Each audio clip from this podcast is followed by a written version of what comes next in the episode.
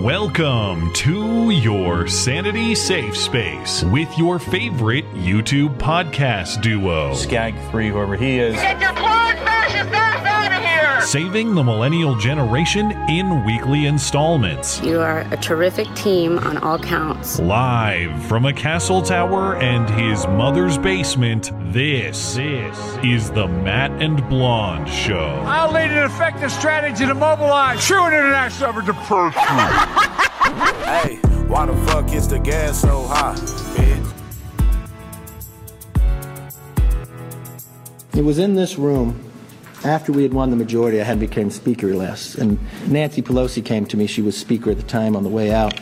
And I told her I was having issues with getting enough votes. And she said, what's the problem? I said, they want this one person can rule you out. She was the only speaker to have changed that rule. I had the power to call the vote on her, but I never would. I lost some votes because of it. And she said, just give it to him. I'll always back you up. I made the same offer to Boehner and same thing to Paul, because I believe in the institution. Man, you are one pathetic loser. I think today was a political decision by the Democrats. And for them to make a motion on me because I made a decision for the country that they agreed with, but they choose to do the other, that becomes a problem. I doubt it. You are fake news. Don't you understand, you dumb son of a bitch? Very fake news. Go back to where you come from, okay? I dare you, fucking bitch! Well, it's not my concern. It's not against the law, ho, fuck you! All right, America, go to the YouTube right now. Big ups to Rebecca for keeping Matt woke. Congratulations to both of you. You're awesome. I can't do it. We'll do it live. Okay. No. We'll do it live. Fuck it. Do it live. Fuck it. We'll do it live.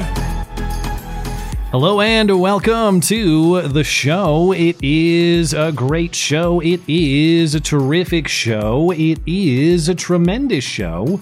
Frankly, the very best. You can ask anyone about that. People often do, I'm told. This is the Matt and Blonde Show. My name is Matt Christiansen. I'm flanked on my right, as always, by my wonderful co-host, Blonde. Welcome. Up. You know, it was a very emotional weekend for yours truly. On Friday, because of the Hamas thing. I mean, yeah, I guess we will get to that. But on Friday, we signed the documents to close a deal on my parents' house and move them closer to the grandkids. And that is great because they're going to be within walking distance of our family now. But it meant saying goodbye to the house that I grew up in. And it's a really modest Kaczynski-style cabin in rural Montana. And my parents spent everything they had 25 years ago to build that. It's a one-of-a-kind house, you know? And it was one of those defining life moments where you realize that that house that has been my anchor for my entire life, no matter how messed up and bad things get, I can go back to that house and reassess. Now that anchor is gone, and I'm the anchor for a new generation of the family, which is how it's supposed to be, but it's just a very bittersweet and emotional experience. Yep. So not to make it about me, because obviously the news is significant, but if ever there was a weekend that I could have used an easy news cycle to just relax with, this would be one such weekend. And so, well, of course, fuck you, because some stuff happened. Oh my God. Some people have done something. You know, it's like, could I just relax a little bit? No, here's Israeli-Palestinian conflict to smack you in the face and make it as difficult as possible, which means we're going to make everyone hate everyone and worry if World War III is about to hit instead. So look forward to that tonight. Plus, the border situation in our own country, let alone Gaza, is so bad that Biden is building the wall now. But he says the law says he has to, which might mark the first time he has diligently obeyed the law. But that's what he's going with. Walls don't work, by the way. He's still sticking. I just have to follow the law. Law says I have to build a wall. Walls do not work. House, meanwhile, House of Representatives on hiatus, at least effectively, as Speaker McCarthy is ousted. Who's going to replace him remains unclear. Later in the show, we'll talk a progressive activist and a progressive journalist who were murdered in New York City and Philadelphia, respectively. Oh, so funny. Well, as we'll get to, the one guy in New York laughed openly at Rush Limbaugh's death, so figure you're just holding him to his own standards. Plus, his girlfriend seems like quite a character. So we'll discuss that. Oh, yeah. What a bitch. I loved researching the story today. It made me really happy. Did they actually have a Karl Marx license plate? Is that, or they just find one? They were posing with somebody else. Okay. Do they actually, they have that? They were the first ones? I don't know. Anyway, Hunter Biden pleads not guilty on his gun charges, and we have many episodes of noose-related hoax hate. One of them Halloween noose-related. Actually. Plus, tonight's movie review is Braveheart. So no matter how it goes tonight, at least we have Mel to close the show with. We'll catch up with your super chats in between topics, $10 and up on the Sunday show, because we are no good low down money grabbers. It will be all this and more in your favorite couple hours of listening material. Remember, you can find everything show related and support the show for as little as $1 a month over on the website. That is mattchristiansenmedia.com. Listener support is hugely appreciated, and it is what keeps the show operational. So if you enjoy the show, please consider supporting the show. We also have show merchandise for sale on the site. Plus, we have friendly offers from our friendly listener-owned businesses as well. This week's feature business is our friends at Hero Soap Company. And once again, if you missed last time, this is not your usual Hero Soap Company ad. This one was made by our friendly music guy, Chris, capturing the essence of my signature soap from Hero Soap Company, Timberline.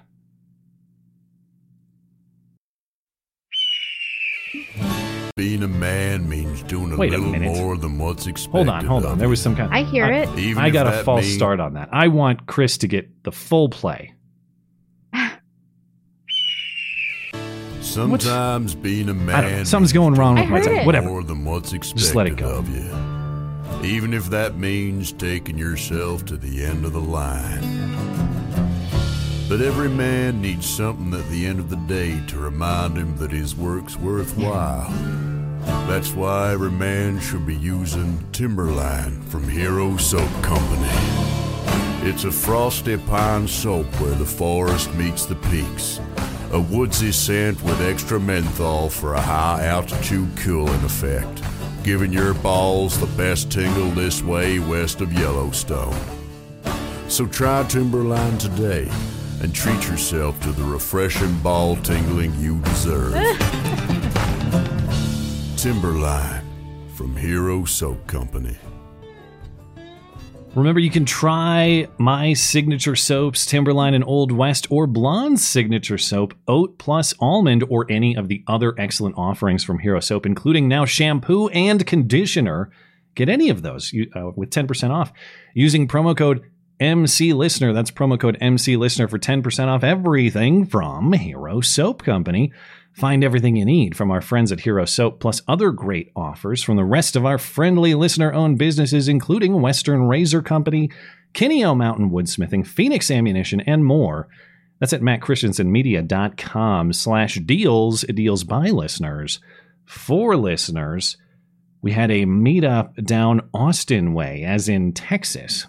And I know little of what this function was, other than I'm informed it was at a venue called the Brutorium, which sounds like a fun time.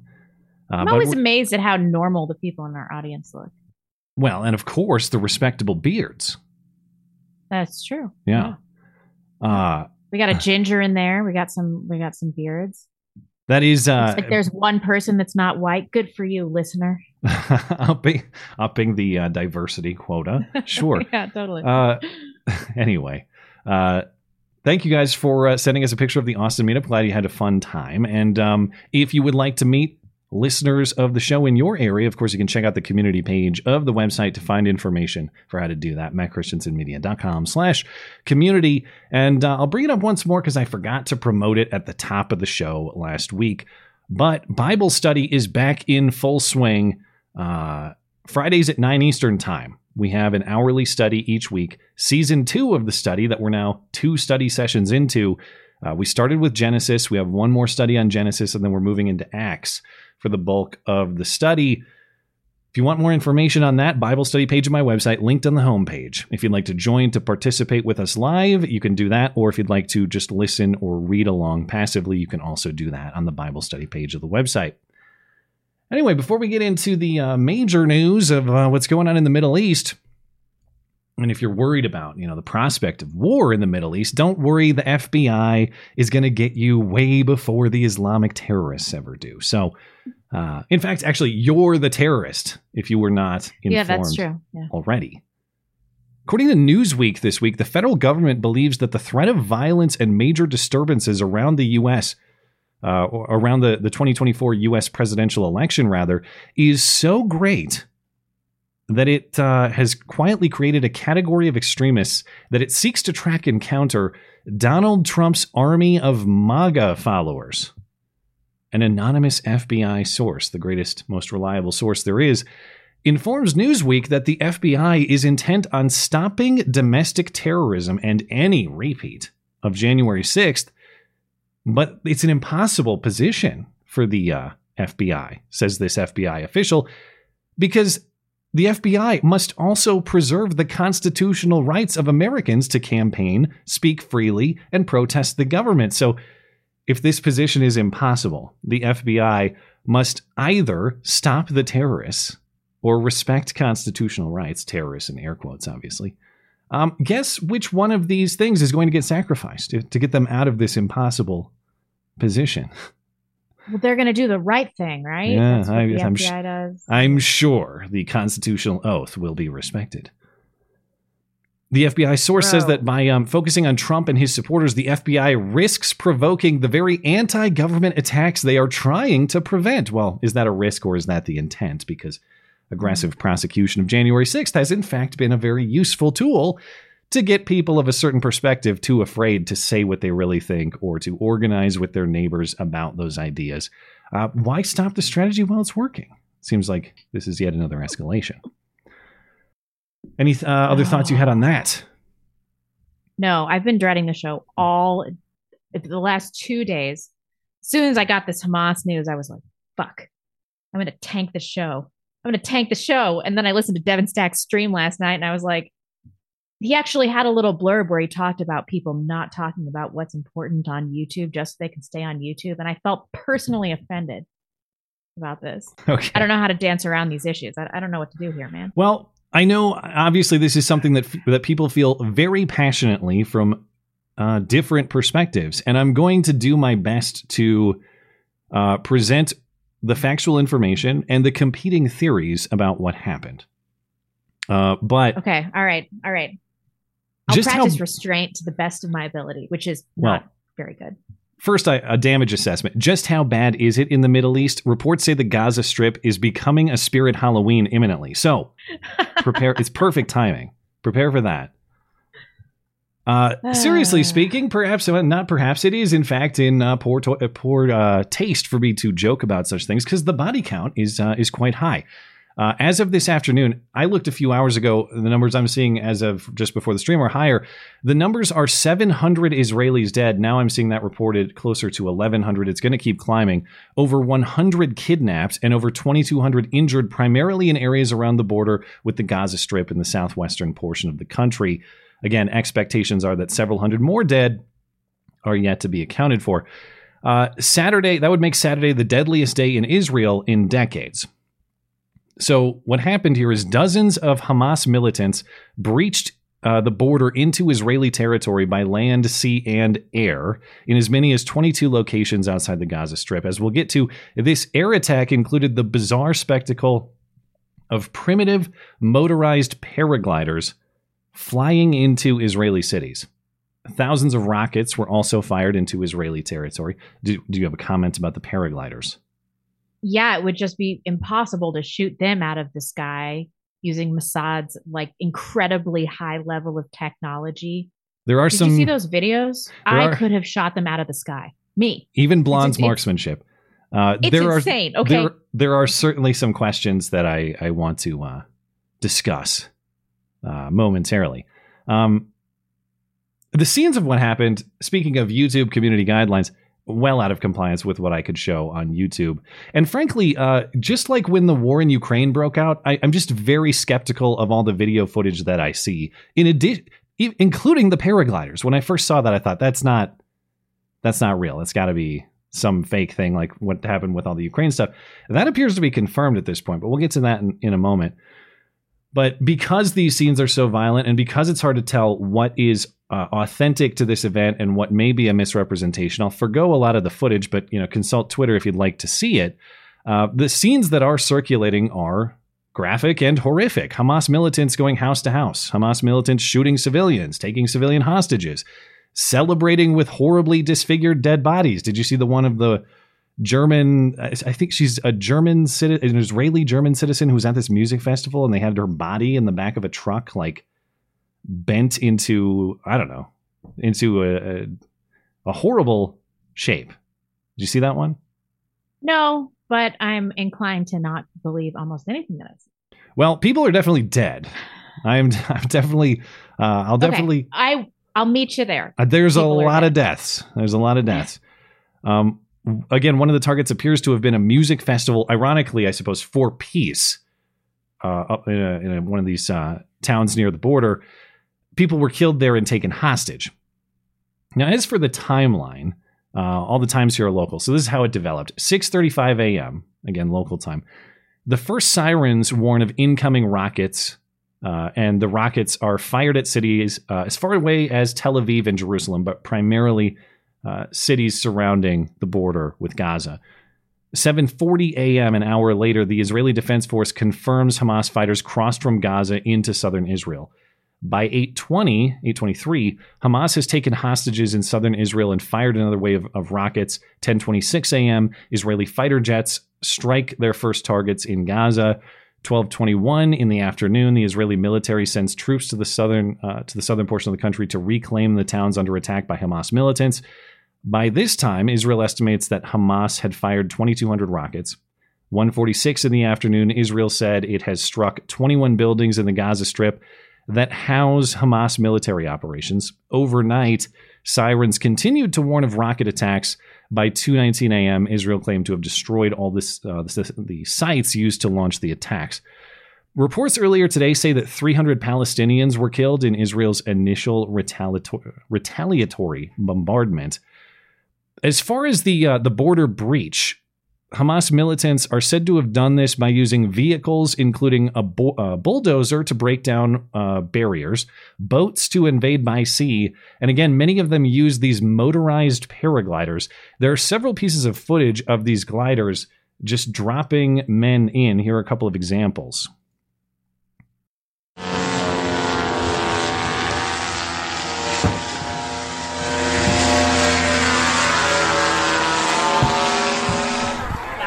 دلوقتي يا جدعان دول الصاعقة المصرية سلاح المظلات وهو بينزل عندنا في نادي النصر مصر الجديدة والله زي ما انتوا شايفين كده الناس ايه قدامنا ايه اهو. What are allegedly photos of the jihadis on these motorized paragliders in this example, which again, take it with a grain of salt because it's very hard to tell what's authentic and what's not. They got like a selfie stick mounted there with a GoPro. So I don't know what kind of crazy footage these jihadis got. And at first I thought, well, how are they doing this? Because my basic understanding of paragliding, I thought you had to have like a high ground point to launch such a thing. And so I'm looking up the topography of the region. Like, where do they come from? How did they even do this? Technically speaking, I guess those big fans and the motor system gives them enough lift that they don't need, like, they can just launch from the ground. I guess that's. Oh, wow. This is the first time I've ever seen these things, to be honest with you. It looks like something from a cartoon that wouldn't work in real life, but it apparently does. Also, there is some additional intel on these paragliders. Apparently, the leader of this paraglider squad, nicknamed the Ghost of Akbar, by the way, the Ghost of Akbar, also called the Eagle of Gaza. He is Hamas soldier Samu al-Haidit. Have you heard of this man? Well, because of the outline. So they're saying he can't keep getting away with it. Now, seriously speaking, just like the Ukraine outbreak, there's a lot of nonsense circulating on Twitter. Yes, this is a joke, but realize much of the stuff that you see could likewise be entirely fraudulent. So that was the the initial development. Oh, there's what is this? This is Samu al-Haidit's ID issued by the Palestinian Authority. It looks authentic to me. 4chan verified, so that's good enough. Okay, but Israel has now formally declared war. That happened earlier today. They have declared war on Hamas, which sets the stage for a major military operation in Gaza. The fighting does continue on Israeli soil as the Israeli military is working to find and eliminate remaining Hamas militants. Israeli Prime Minister Benjamin Netanyahu has vowed retaliation, urging Palestinians living in Gaza to leave now. Unclear exactly what the response from Israel will be, but again, Spirit Halloween confirms they are coming to Gaza very soon. So this is probably, we're probably looking at some very significant military action imminently. As far as who is all involved here, there are a lot of claims of Iran's involvement, and then there are people denying Iran's involvement. But Hamas is apparently openly saying that that Iran was involved. Hamas military leader Muhammad Deif said, so obviously claimed Hamas's responsibility initially, but he said in a recorded message at the time of the attack that this was a Hamas operation, quote, so that the enemy will understand that the time of their rampaging without accountability has ended. And then a Hamas spokesperson tells a BBC reporter that Hamas had backing from its ally Iran for this for these surprise attacks on Israel, they say. What that backing means, whether that's just financial or whether that's some sort of other resource, is not really explained here. But at least according to Hamas, Iran is involved. And so are, well, several other Islamic militant groups. So Hezbollah actually joined the party earlier today or over the weekend. This is the Islamic militant group in nearby Lebanon to Israel's north. Israel and Hezbollah exchanged artillery and rocket fire on Sunday. Hezbollah says their weapons were launched, quote, in solidarity with the Palestinians. Hezbollah hit the Sheba Farms area where the borders of Israel, Syria, and Lebanon meet. And even the Taliban is trying to get in on the action. The Jerusalem Post is reporting that the Taliban has asked Iran for passage to Israel to help Hamas continue the attack. The Taliban wants passage to, quote, conquer Jerusalem if Iran, Jordan, and Iraq are willing to grant them passage. I don't know. Are they going to ride their goats all the way from Afghanistan into you know, the Gaza area? It might take a little while, but those Taliban guys, they are a hardy people. They probably could make the trek if they had to. Yes, they could. Okay, so as far as theories and interpretations, understand, if you don't know already, and if I haven't revealed myself already, I am a near total ignoramus on the Israeli-Palestinian conflict. Not a historian of it, not on a team either way. My team is America. Unfortunately, as we'll get to, we are already significantly involved. And there are many forces that are seeking to get us involved even further. So when we go through these interpretations, I don't intend to present them as things I necessarily agree with. These are just competing ways that people are understanding and seeing the situation and important questions that remain. And these interpretations aren't necessarily mutually exclusive either. It's not either or. It's just that these theories have some questions to answer. So first interpretation is just kind of the face value here, or even intentional provocation by Hamas, even beyond just the action, the violent action itself, for the sake of the violent action itself. Because one would assume that Gaza is about to get crushed. One would assume that Hamas probably knows that. And according to this theory, perhaps that's what Hamas and Iran want, because then the entire Middle East is going to unite to declare war on Israel and settle the fight once and for all. The problem with this theory, or a problem potentially, is that it does ask us to believe that the U.S. and Israel are completely incompetent, which may not be so far-fetched. I don't know. Israeli intelligence is highly competent, highly advanced, highly technologically driven. Do you remember what Mossad was doing during the Harvey Weinstein thing, which is like in the grand scheme of things so small? He knew, they knew like every movement of all of the women that were accusing him of sexual assault. like the day-to-day movements. Like I've never heard that before. That's news to me. So they probably have advanced facial recognition technology, and I'm supposed to believe that they just like let these paratroopers in, and they were like, well, how'd that happen? How could this possibly have happened? The whole thing is retarded. Like there's no way that they did not allow this to happen and 100% see it coming. 100%. Well, I certainly can buy a high degree of government incompetence, but you would from our government. Well, from any government, generally speaking, but I have to acknowledge that there is a lot of incompetence apparently in this case. Indeed, CNN reports yesterday that U.S. intel officials speaking with the CNN's reporters said that they received no warning through intelligence that Hamas was preparing an attack, leading to confusion about how Israel failed to detect signs of the rocket assault and the invasion. And again, it's not strictly the volume of the rocket attack. It's the things like the paragliders coming in. I mean, that this sort of stuff, as primitive as it appears, the volume of this attack would have required some organization. This is not just a thing that you talk about on a Tuesday and launch on a Wednesday. There's a lot of organization here, and to have no intel on that is something of a surprise. But this story does continue. As you mentioned, the Israelis historically have had dominant capabilities to monitor communications in Gaza. Not just Harvey Weinstein, but in Gaza, of course. The Israelis have some of the best capabilities to break into encrypted communications, which presumably Hamas personnel would be using.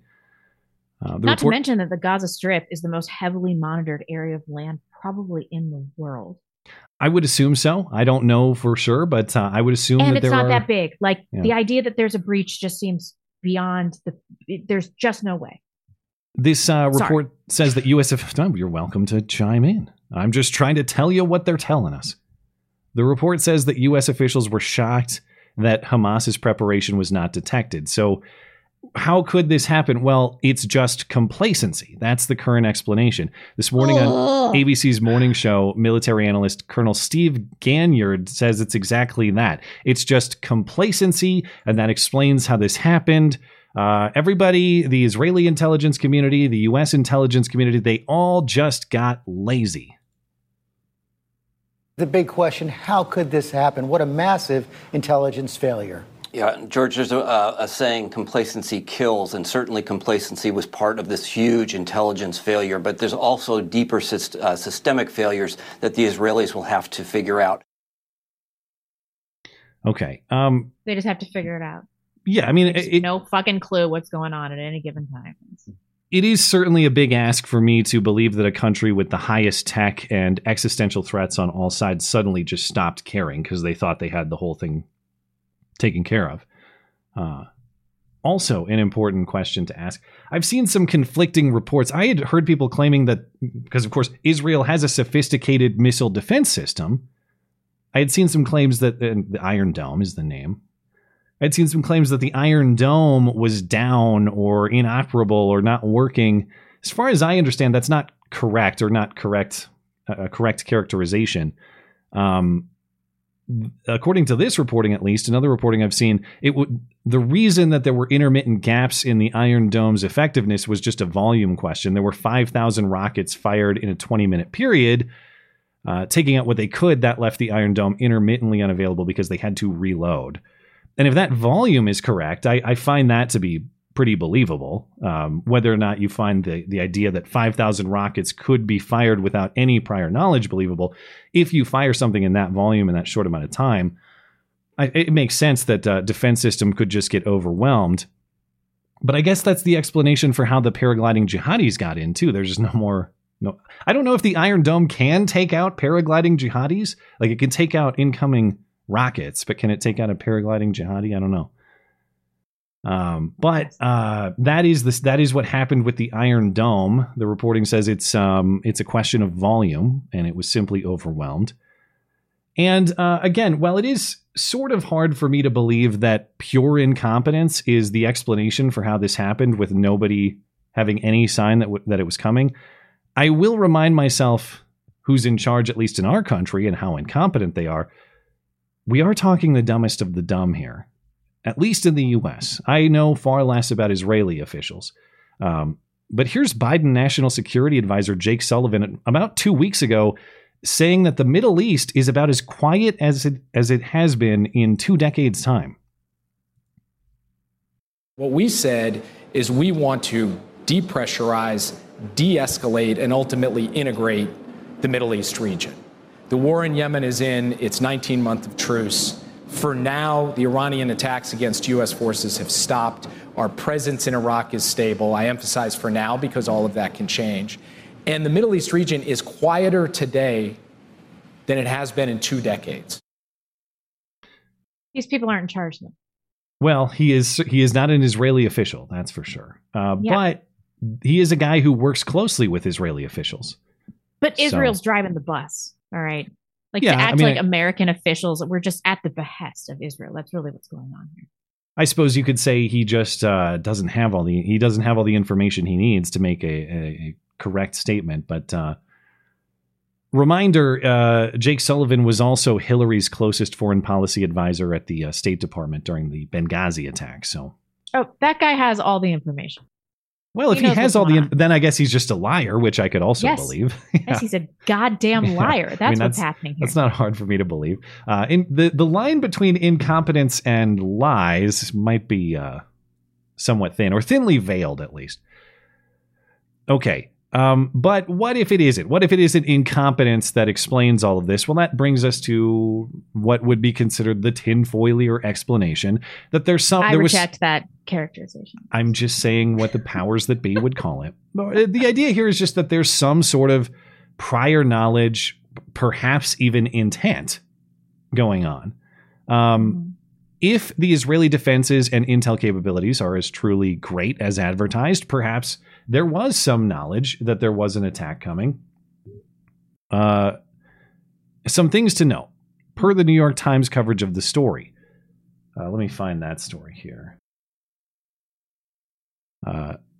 The conflict, being this renewed conflict with Hamas and this pending war here, the conflict will unite Israel behind its government, with the opposition canceling its planned demonstrations against Netanyahu's proposed judicial changes and obeying calls for reservists to muster. It will give Netanyahu full political cover to do what he wants, said the New York Times analyst. So, again, in a hypothetical situation, this is just the theory. If Israel wanted to launch a major offensive, could it be the case that an attack was allowed to happen to justify an offensive?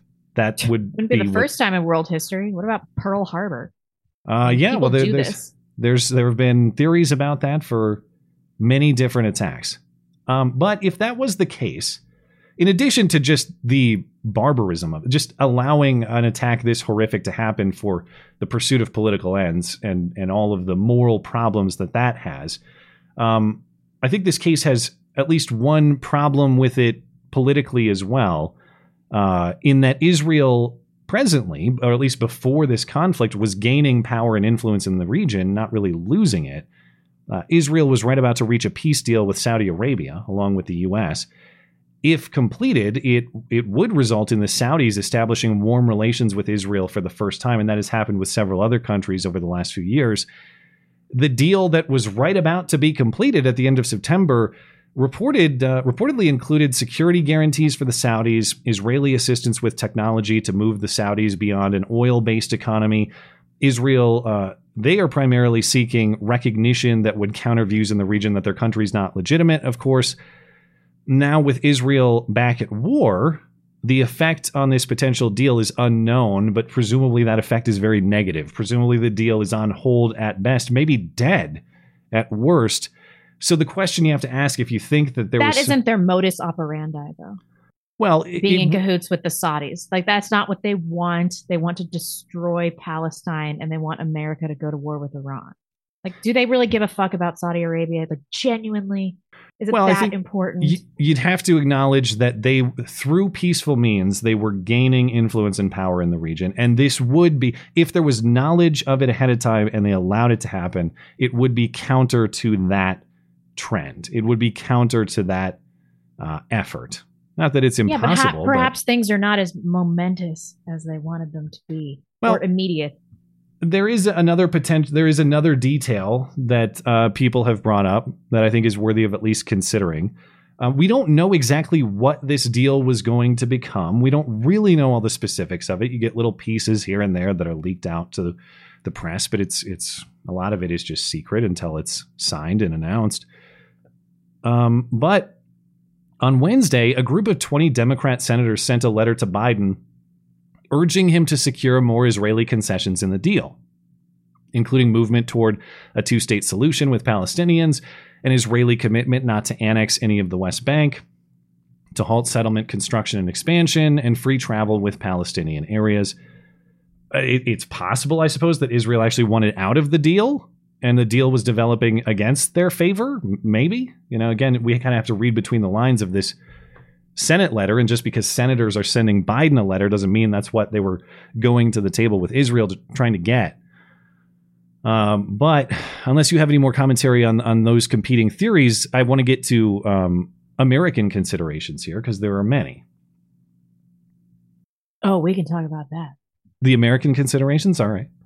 Well, there are many. Yeah. What are we going to do? All of that, in my preference, would be summarized with the Mike Pence line. That is not my concern. Well, it's not my concern. Because I'm an American. It is. It is our concern. That's not my concern. In the ideal world.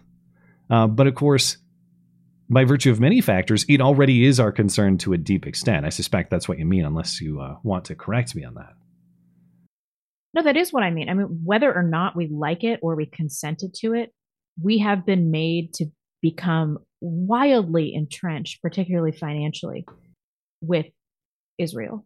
And now, like, did you see DeSantis come out like immediately and say, like, we stand behind Israel, we all of these politicians, and then it just took this happening for people like Laura Loomer to come out and say, we need to turn the region into glass. We need to destroy these people. Can you imagine taking that stance on any other foreign conflict in the world right now? Well, I mean, in fairness, wildly unpopular. Like, we're so deep in this, people can't even see. In fairness, that, of course, is the stance against Israel by these Hamas militants. They would turn it to glass if they could. But I agree. I have seen a lot of statements in response from people saying things like, there are no innocent Palestinians. Okay, I mean, that's so asinine. That is, I think, a very dangerous statement. And again, none of this is to say like, oh, that's just Hamas being Hamas. The scenes I've seen are horrible. The scenes I've seen are terrible. They're some of the worst violence I've seen in a long time. Frankly, I don't want any part of that. And I'm not downplaying that or endorsing that. But nobody's talking about where this stands on the scale of fucking around and finding out. Like, this is just a reaction to the behavior of Israel? Yeah, but think about it. Like, let's put it this way. The U.S. as a matter of foreign policy has done a lot of fucking around in the Middle East. Oh, we're sure. If a jihadi comes to my house and kidnaps my grandma and shoots me in the face, that's not just finding out. That is a moral wrong and a completely misaligned method of justice. Do you think that's what's going on? Well, they have hostages currently who are innocent civilians. Okay, I mean, so what is the appropriate moral response from Palestinians in this situation? I think if you have a dispute, the trouble here is we're not really talking country to country necessarily. We're talking like country versus sort of disorganized group of militants. You know, like so. My answer in the ideal is if you have a political dispute, you settle that through political means of kind of military on military. That's not really what's going on here, because that's not the way that Hamas is organized. So whether I agree with Hamas's grievances or not, if they were targeting Israeli military targets, I would have significantly less moral dispute with that than targeting civilians. Like, they're making grandmas pose for pictures and stuff, like, you know. But what about the morality of American involvement? This is where they really lose me here. Because my borders compromised, my country destroyed by diversity initiatives, by foreign diversity initiatives. But now I'm being made to support virtually an apartheid state. And it's bullshit. I want no part of this. but I'm being made to. This is the new Ukraine. Everybody has to side with Israel on this. Asking any questions is anti-Semitic. They're not going to hear any opposing viewpoint. Yeah. All of the opposing viewpoints are going to be silenced. No questions can be asked. It's insane. I'm not sure that I agree that the title apartheid state necessarily applies, but if your question is, should we be on the hook for this financially? Of course, I'm in agreement. No, this is not our response. We're gonna pay for this. Yes. Yeah. Should we? No. Of course not. But moving into the American involvement here, because again, in at least my ideal world, the answer would be that sucks. That looks wildly immoral and very bad. Also, not my fight to fight. We have a lot of problems in this country. To your point, status quo is not that. Status quo is massive amounts of U.S. financial and resource involvement in the region and politicians propagandizing to get you to believe that this isn't just a matter of your financial entanglement. This is a matter of you being a party to the war already. This is Nikki Haley on Fox News yesterday. Current presidential candidate and former UN ambassador, of course. She said this isn't just like an attack on America. It is an attack on America because jihadis hate us as much as they hate the Israelis. This should be personal for every woman and man in America. Why? Because when they did this surprise attack, when they took these hostages, when they murdered these families, they were celebrating. And what were they celebrating? They were saying death to Israel, death to America. This is not just an attack on Israel. This is an attack on America because they hate us just as much. And I'll say this to Prime Minister Netanyahu, finish them. Finish them. Hamas did this. You know Iran's behind it. Finish them. What is she talking about? Can you imagine the absolute force and financial backing that it would require to finish Iran? I'm pretty sure they think we have a piggy bank big enough for that.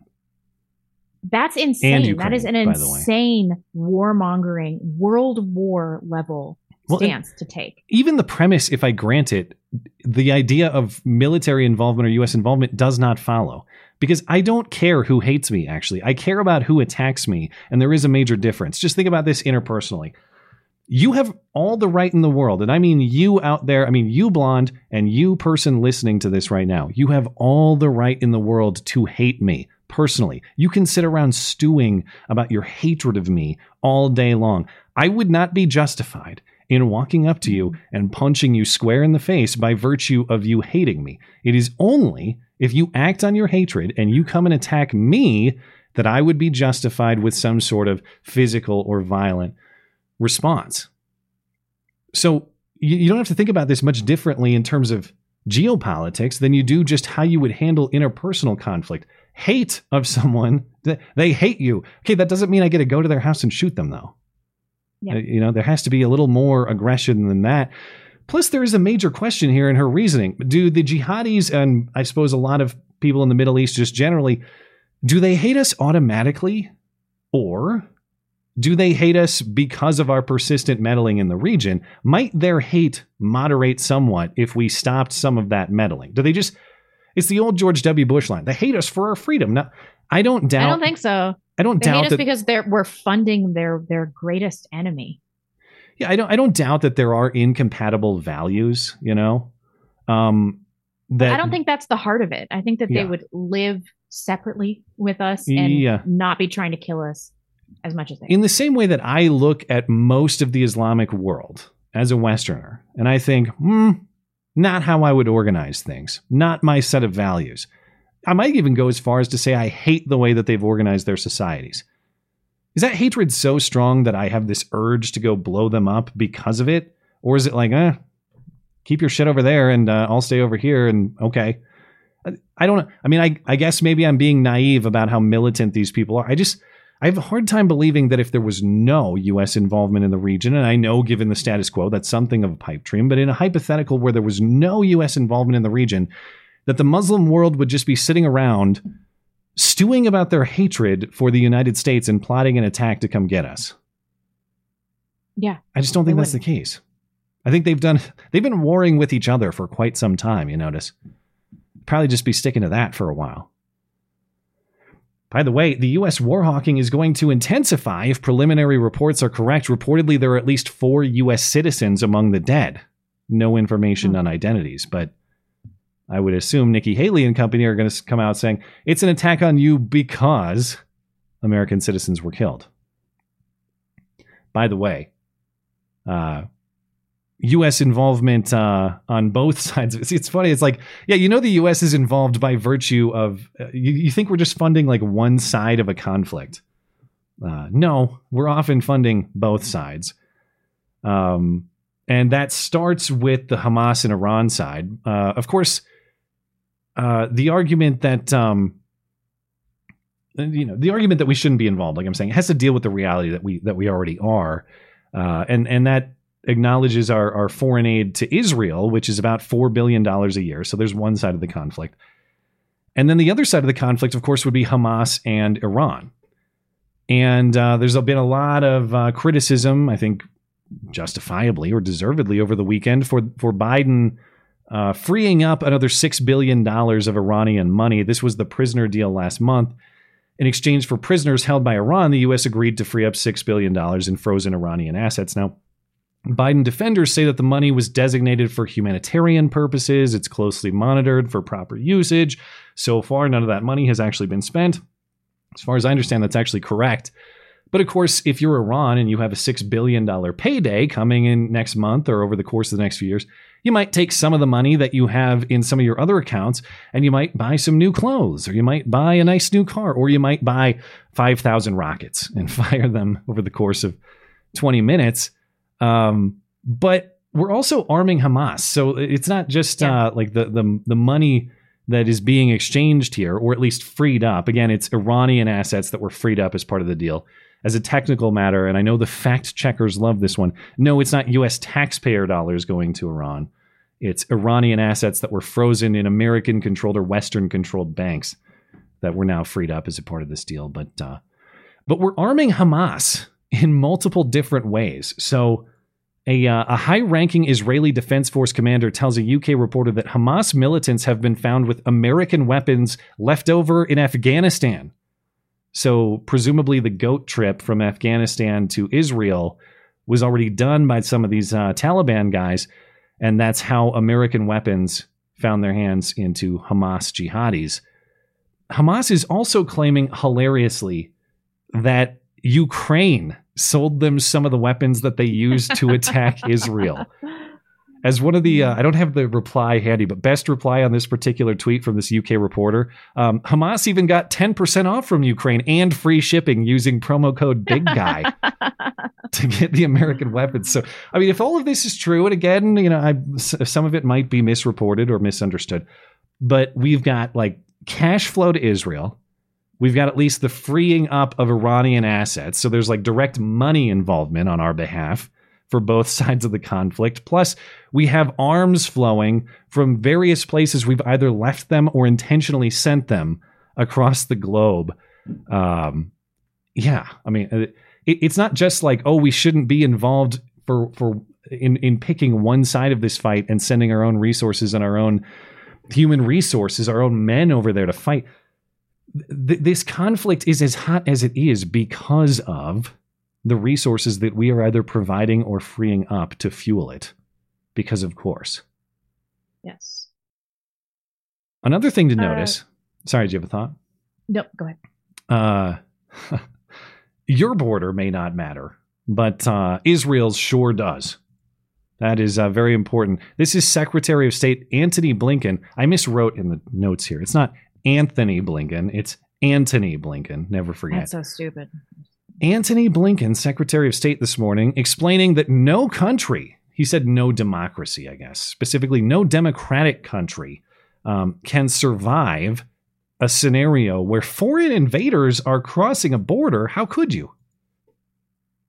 No country should be expected to live with the fear, the possibility, and now the actuality of terrorists crossing a border, coming into people's homes, gunning them down in the street, dragging them across the border, and making hostages of them.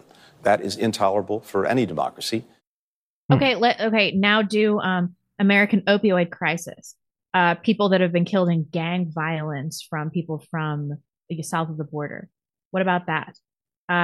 People of all sorts get through our border illegally and legally, for that matter, which is somehow worse. This standard of border integrity that they're applying to Israel and the demands that are being made on us would never, ever fly, ever, for an American that was trying to say that they deserve border integrity in the same way that Israel does. Yeah. This is asinine. I actually agree with his point that no country can survive under such circumstances. Exhibit A, look at our own country. Yeah. But I guess he and the administration would tell me, oh no, we're doing fine, actually. More on the Biden administration's sudden discovery of the utility of borders in a moment. For real.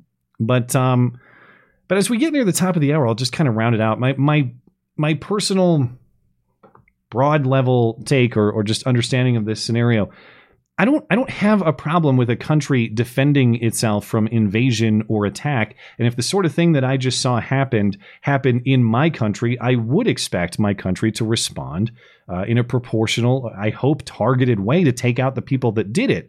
However, when this happens in a foreign country across the world, among two parties that are not my country, I might have commentary on who I think is right or who holds the moral high ground, but I certainly have no obligation to fund it, or there's no obligation for my friends or me or my family to go die for it.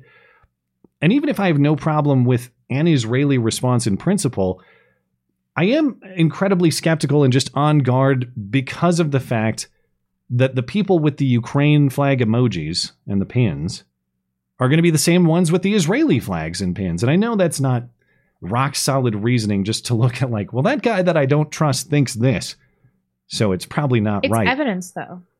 But it's like the same people that have tried to program me with the current thing for the last X amount of years are now all on board programming me for this current thing. I know forever wars are very fashionable and profitable right now. And so I'm just skeptical of anyone enthusiastic to get involved. I think there's obviously a big distinction between trying to evaluate the morality of the situation and what's going on between the two parties there, and cheerleading for us to be funding it, fighting it, being directly involved because they're going to come here and get us if we don't. Those are two very different things. And I reject the idea that if you don't want the U.S. to go be a Superman over there and save the day, that somehow you're pro-terrorist or you're not sympathetic with the attacks that are happening. But they've designed this propaganda so they can reach critical mass within the populace so that people don't lose their governmental positions. And we have to be really suspicious of that. It's like, why should every person support Israel right now? Why is that the moral imperative of every American? We have to think like, why would they want this? Why would they want border integrity for Israel, but not for the United States? And I don't think enough people are asking that question. People are jumping on board, just like the Ukraine thing. And I think that the government's in a dangerous position because never have Americans been more questioning than they are right now. Yeah, I hope so. I mean, my God, if you are not questioning everything that the official narrative propagators tell you, and specifically the government people, if you're not questioning everything they tell you, I don't know what more you need to see over the last few years. And so, I mean, obviously, going kidnapping, shooting civilians, innocent people, not cool. Shouldn't do it. Don't want any part of that. But I do feel like there is but it also happens. It does. Doesn't mean it's right. Things happen. It's not, no, of course not. But we don't involve ourselves in every foreign affair. No. Where there's an immorality, nor should we. It's the job of these local regions to figure things out on their own. But because we have become so financially entangled with Israel, we don't even have the luxury of making that decision. And now I'm morally obligated to support Israel. Why? Well, and that's the thing is like, I can look at all of those scenes and I can grant every premise that I'm being asked to, like, look how horrible this is. These are mobs of gunmen roaming through cities and kidnapping and killing people seemingly at random, people who are innocent and have nothing to do with any sort of military conflict. I can see all that and say, that's bad. That is terrible. And then the premises or the conditions for that to happen in our country exist right now on our own border. This is happening in every American city because of the Open Borders and Diversity Initiative. And like, I'm supposed to give a fuck about Israel. Why? I mean, I do. I care about any innocent victimized in that way. It's just, you know, do I feel like our country has an obligation to go and fight that and fund that before we prevent the same situation from happening on our own border? And by the way, even if you like, maybe you want to downplay the cartels and what's going on with all the immigrants at the southern border because you don't think that's as serious of a threat. Well, if you just watched what happened in Israel with the motorized paragliders and you think that's a very serious threat, which again, all the evidence shows that it is. And you don't, and you also present me with the premise that these people hate me enough to come over here and kill me the second that they're done with Israel. They're bringing their curvy Aladdin sword over to behead me. Well, you must acknowledge that if you're a foreign terrorist bent on harming Americans on American soil, the southern border is the place that you go. Where do you think they're going to go if they want to paraglide into our country? You find some mountain in Mexico and you go straight over the Rio Grande. So it's just frustrating. It's like, yeah, pretty much all of your moral premises granted, those conditions exist to victimize our country. And I just think let's take care of our country first. Is that so wrong? Is that so terrible? No, of course not. But we can't take care of our country first because we have so much financial interest in Israel. Like, how could we even do that? We're so inextricably intertwined. It's like a friggin' hydra. Like, how are we going to get out of our involvement there? We could start by not giving them any more foreign aid. That's kind of the question of like, how are we going to get Congress to return its own power to the states? You're not. Never. It's just never going to happen. You're not until the situation corrects itself very abruptly. And it will. Pendulums do swing.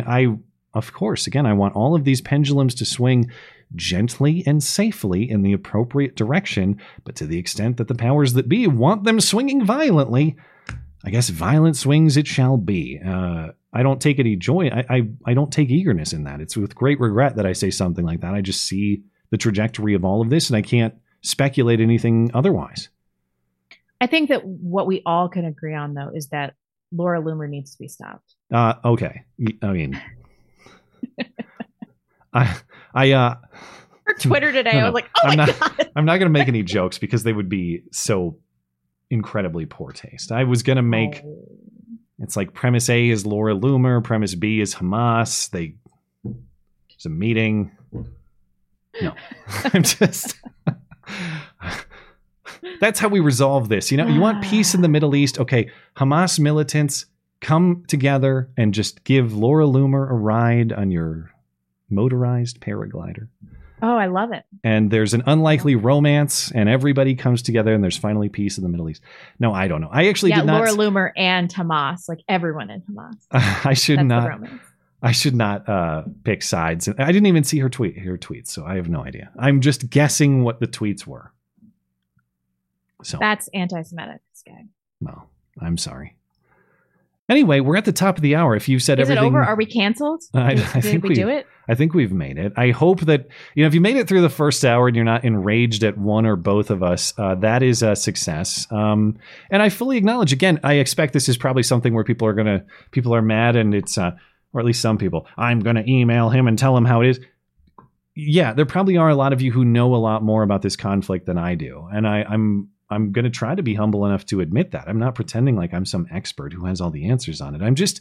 I guess what I'm tired of is people who have similar ignorance to me suddenly knowing all the ins and outs and all the morality of the situation, all the solutions, and then kind of lecturing and browbeating everybody else because there's clearly one easy answer that everyone must subscribe to. And if you don't, you're a bad guy. Totally. Of course, if you have thoughts that conflict with mine, I welcome you to send those my way with the only ask of like, you know, I'm trying to assume good intentions of people on all sides of this dispute. Try to assume good intentions on mine as well. It is very much appreciated. I have to pee so bad. Well, let me get into super chats, or did you want to? Yeah, I can read some Rumble super chats. It's right about that time. And okay. All right, we'll catch you back in a couple minutes. Over on Rumble, Mike Davis Smoke Show says, I have the ultimate movie review for Matt and Rebecca. Everyone do yourselves a favor and Google top alien movie of 1992. Thank me later. You know, I think I've heard this before.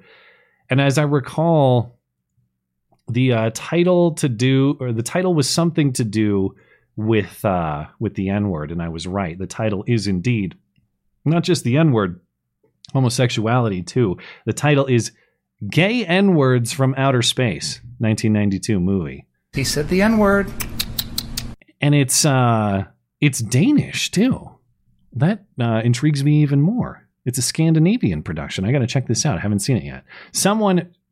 I try not to influence the movie selection or the movie segment too much, but if you're a future movie nominator and you are looking for just something a little out there to put into your nominations, Gay N-Words from Outer Space, I think, would collect a few votes.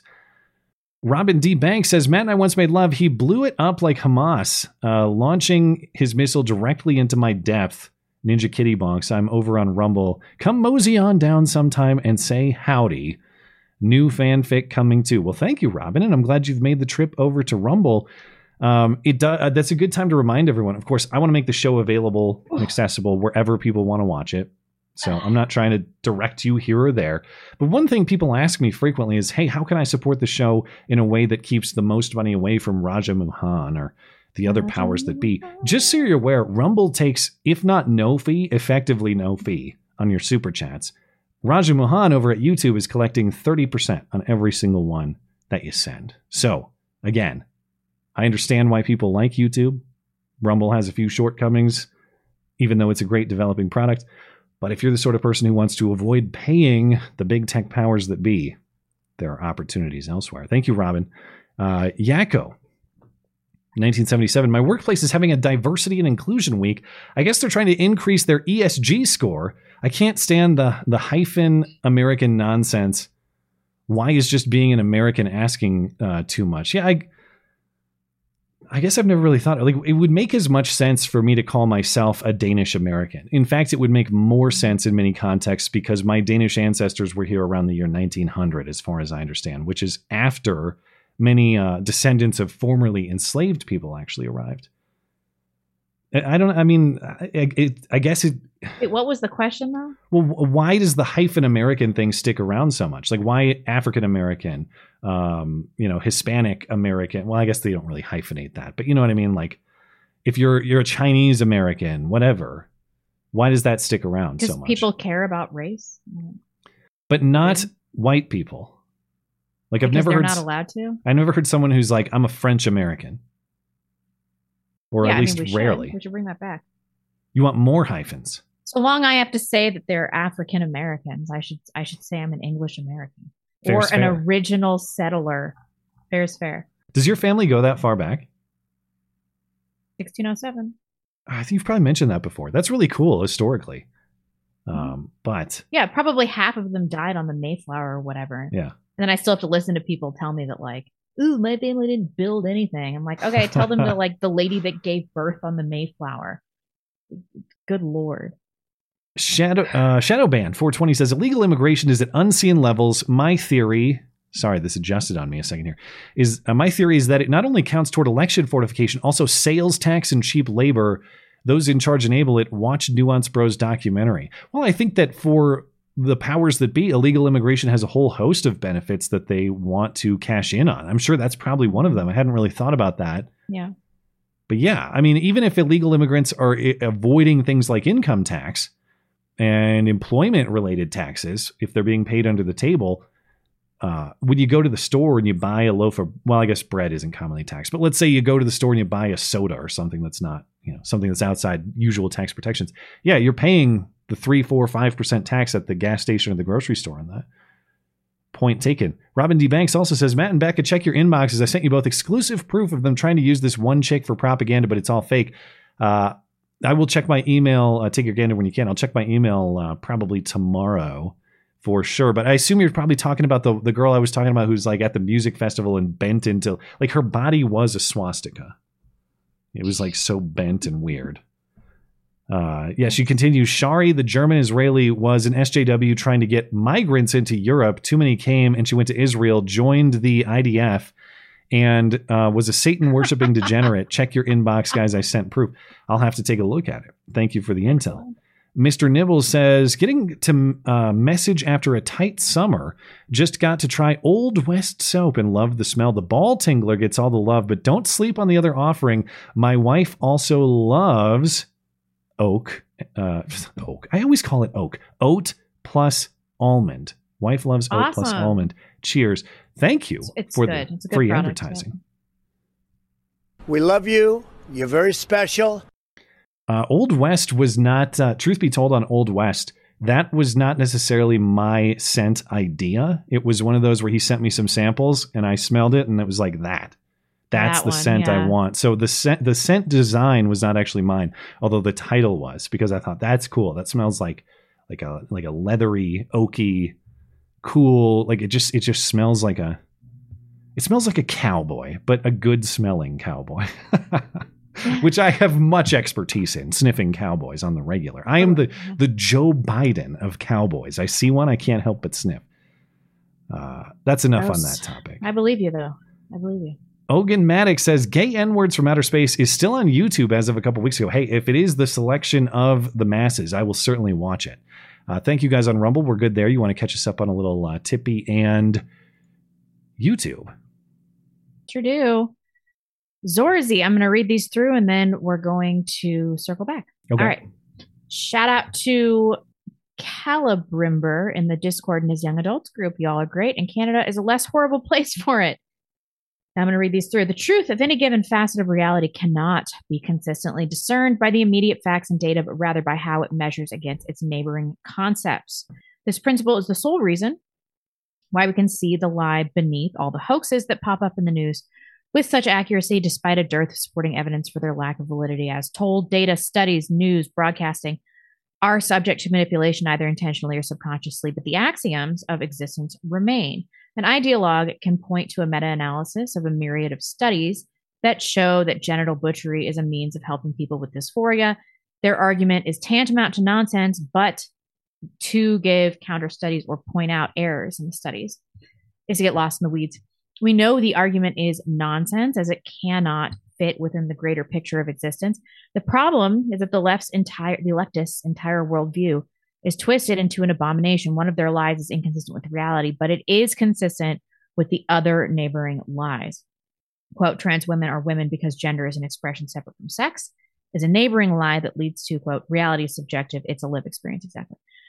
This web of lies is consistent enough when weighed against itself that it's capable of persisting, and only loses its standing when reduced to first principles. To convince a leftist they're wrong on any given topic, you'd functionally need to disprove its neighboring concept, and then those concepts, neighboring concepts. For them to shed their ideology, they'd be committing a sort of suicide with everything they believe in being erased. To come back from that level of indoctrination, they need to be intelligent enough, good-willed enough, and humble enough to completely shed everything they believe in favor of truth. This threshold is far too great for the vast majority of people. That is so true. And we see this. This is an Alinskyite tactic on indoctrinating the masses. When you have a propaganda that becomes identity based, and that is very young people are subjected to that from birth, basically. It becomes so intrinsic to their sense of self that undoing that, it just it creates all this cognitive dissonance, and it can't be done, because it's not what they believe, it's who they are. And we're seeing that so much. That's why this gender ideology thing, although I think it's something of a Trojan horse for pedophilia and a bit of a red herring. I think that everybody looks at it and they're like, that's insane, unless you believe it, unless you believe that you can choose these biological elements of yourself. And that's such a dangerous position. But it's not just the gender theory stuff. The left does it with all sorts of shit. It's all their identity, right? All the stuff they believe. Thank you, Zorzi. Very much appreciated. We love you. You're very special. That might be the most in-depth chat we've ever received. I just had a couple thoughts on it before we wrap up on chats for the moment, but sure. I don't know if this is exactly what you're getting at, Zorzi, but it's kind of a tangential theme, and it's one of the things I appreciated from what was the Alec Baldwin submarine movie we just watched? Hunt for Red October. Yeah.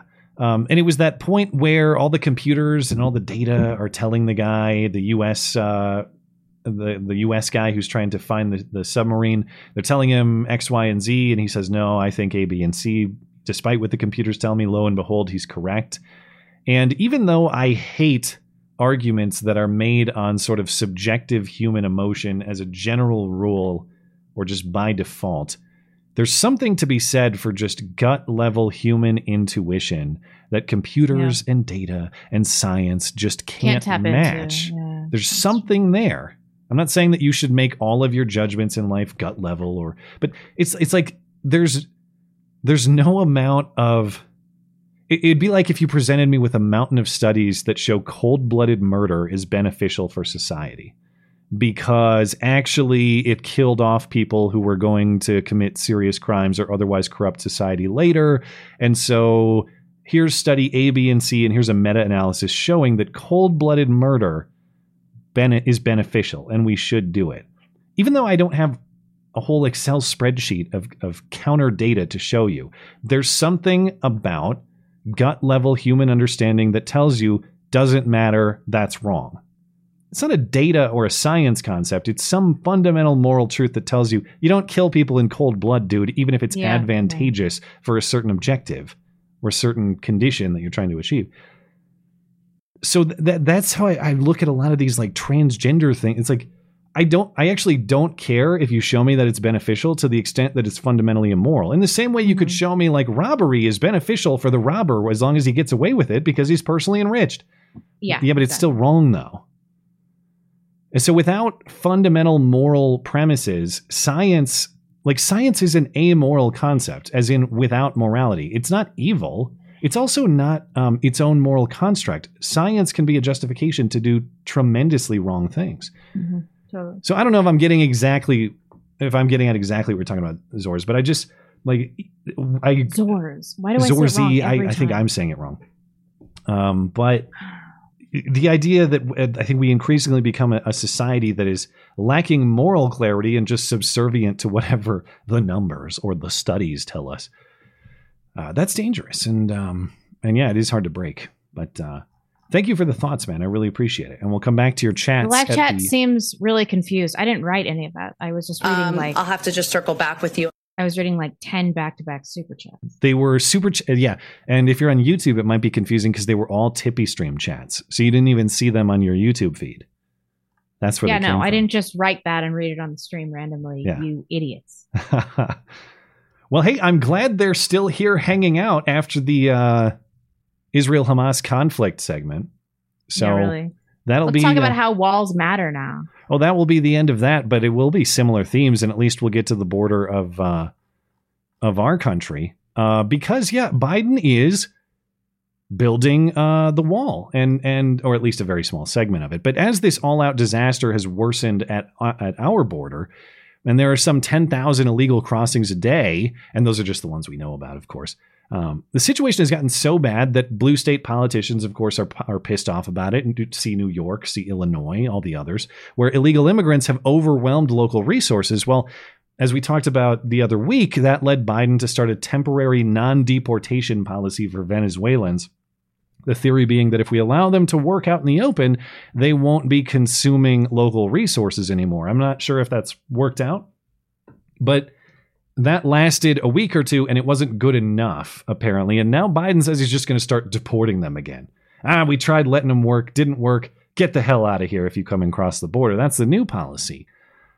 But things are so bad that Biden is actually building a wall, or at least a small segment of it. On Wednesday, Homeland Security Secretary Alejandro Mayorkas, whose name I can rarely say on the first try, but I think that was successful, he cited, quote, an acute and immediate need at the border, announcing the Biden administration will waive dozens of federal laws to build a border wall south of Texas where illegal immigration has surged, which is interesting because Biden's justification here in a moment is going to be, I have to follow the law. My hands are tied. This money was appropriated for the border. I have to follow the law. Now they're saying it's so bad we have to waive dozens of federal laws, like making sure that it's all the environmental stuff. Like you can't impact endangered bird habitat and that kind of thing. Like, nope, fuck that. Need a wall. That's how bad this is. Fuck the birds. Need a wall. This segment of the wall is in Starr County, Texas. This is west of McAllen in the Rio Grande sector of Texas. The wall is only going to be about 20 miles in length. That's obviously quite small, but it is a lot more wall than Biden said he would ever build, which of course was none. Here is candidate Joe Biden campaigning from his basement in August 2020, insisting his administration would not build a single foot of new wall.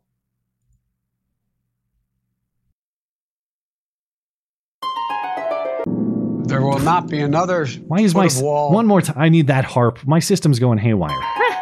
There we go. There will not be another foot of wall constructed on my administration. Oh, well, now there's going to be what's 20 times 5,280? A lot. Thousands and thousands of feet of wall. Yeah. Yep. Which actually makes no sense, because if there's no use for the wall, or well, actually, I got ahead of myself there. No, that, never mind. That wasn't Biden's comment there. I got to get to the next Biden comment before I discuss my next point. Obviously not a point capped by Biden there, but don't misunderstand what he's saying. He's not saying that he's changed his mind and that walls work now. He's saying that he has no legal option but to do this. As I mentioned, it's a requirement because this was a congressional appropriation from 2019, and Biden does not have the legal authority to reassign that money, which is very unfortunate, he says, because walls still don't work. And on the border wall, the money was appropriated for the border wall. I tried to get them to reappropriate, to redirect that money. They didn't, they wouldn't. And in the meantime, there's nothing under the law other than they have to use the money for what it was appropriated. I can't stop that. Do you believe the border wall works? No. Okay, thank you. Okay. That is what makes no sense, because if there's no use for the wall, then why is Mayorkas citing an acute and immediate need for it? That's his Homeland Security Secretary saying that.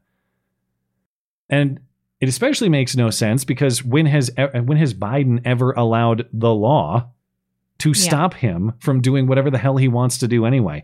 Not just in the student loan context or the eviction moratorium context or various gun control action that he's taken, things that have been struck down by the courts as unconstitutional. How about with the border specifically? When has he ever allowed the law to stop him? Because this money, as referenced, was appropriated in 2019. So it's several years in the making. So you might ask, well, why did it take Biden several years to put this money towards its proper congressionally authorized use? Well, here's Biden's budget director, Shalonda Young, last year testifying to Congress. It's better than LaFonza, okay? That's true, okay. Shalonda Young last year testifying to Congress that they are not using the appropriated money for a border wall. Instead, they're using it for environmental restoration and community consultation.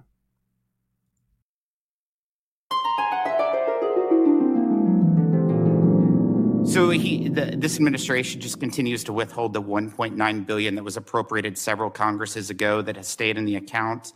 Thankfully, GAO has agreed that we are obligating prudently under the law.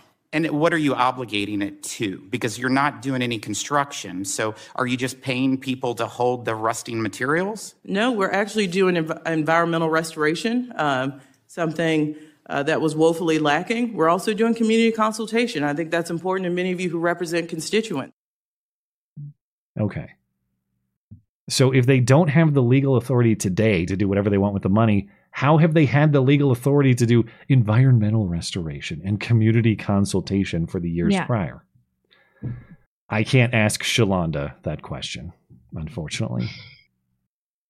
But another question to consider, well, if Biden respects the law so much, why is he reviving his student loan bailout that the Supreme Court has already declared is unconstitutional? Because we talked about this at the time when the student loan decision came out. What was that, over the summer? I can't remember. But earlier this year, the Supreme Court said, no, dude, you have no statutory authority to do this. And if you are not authorized by statute, you are acting outside the constitutional role of the presidency.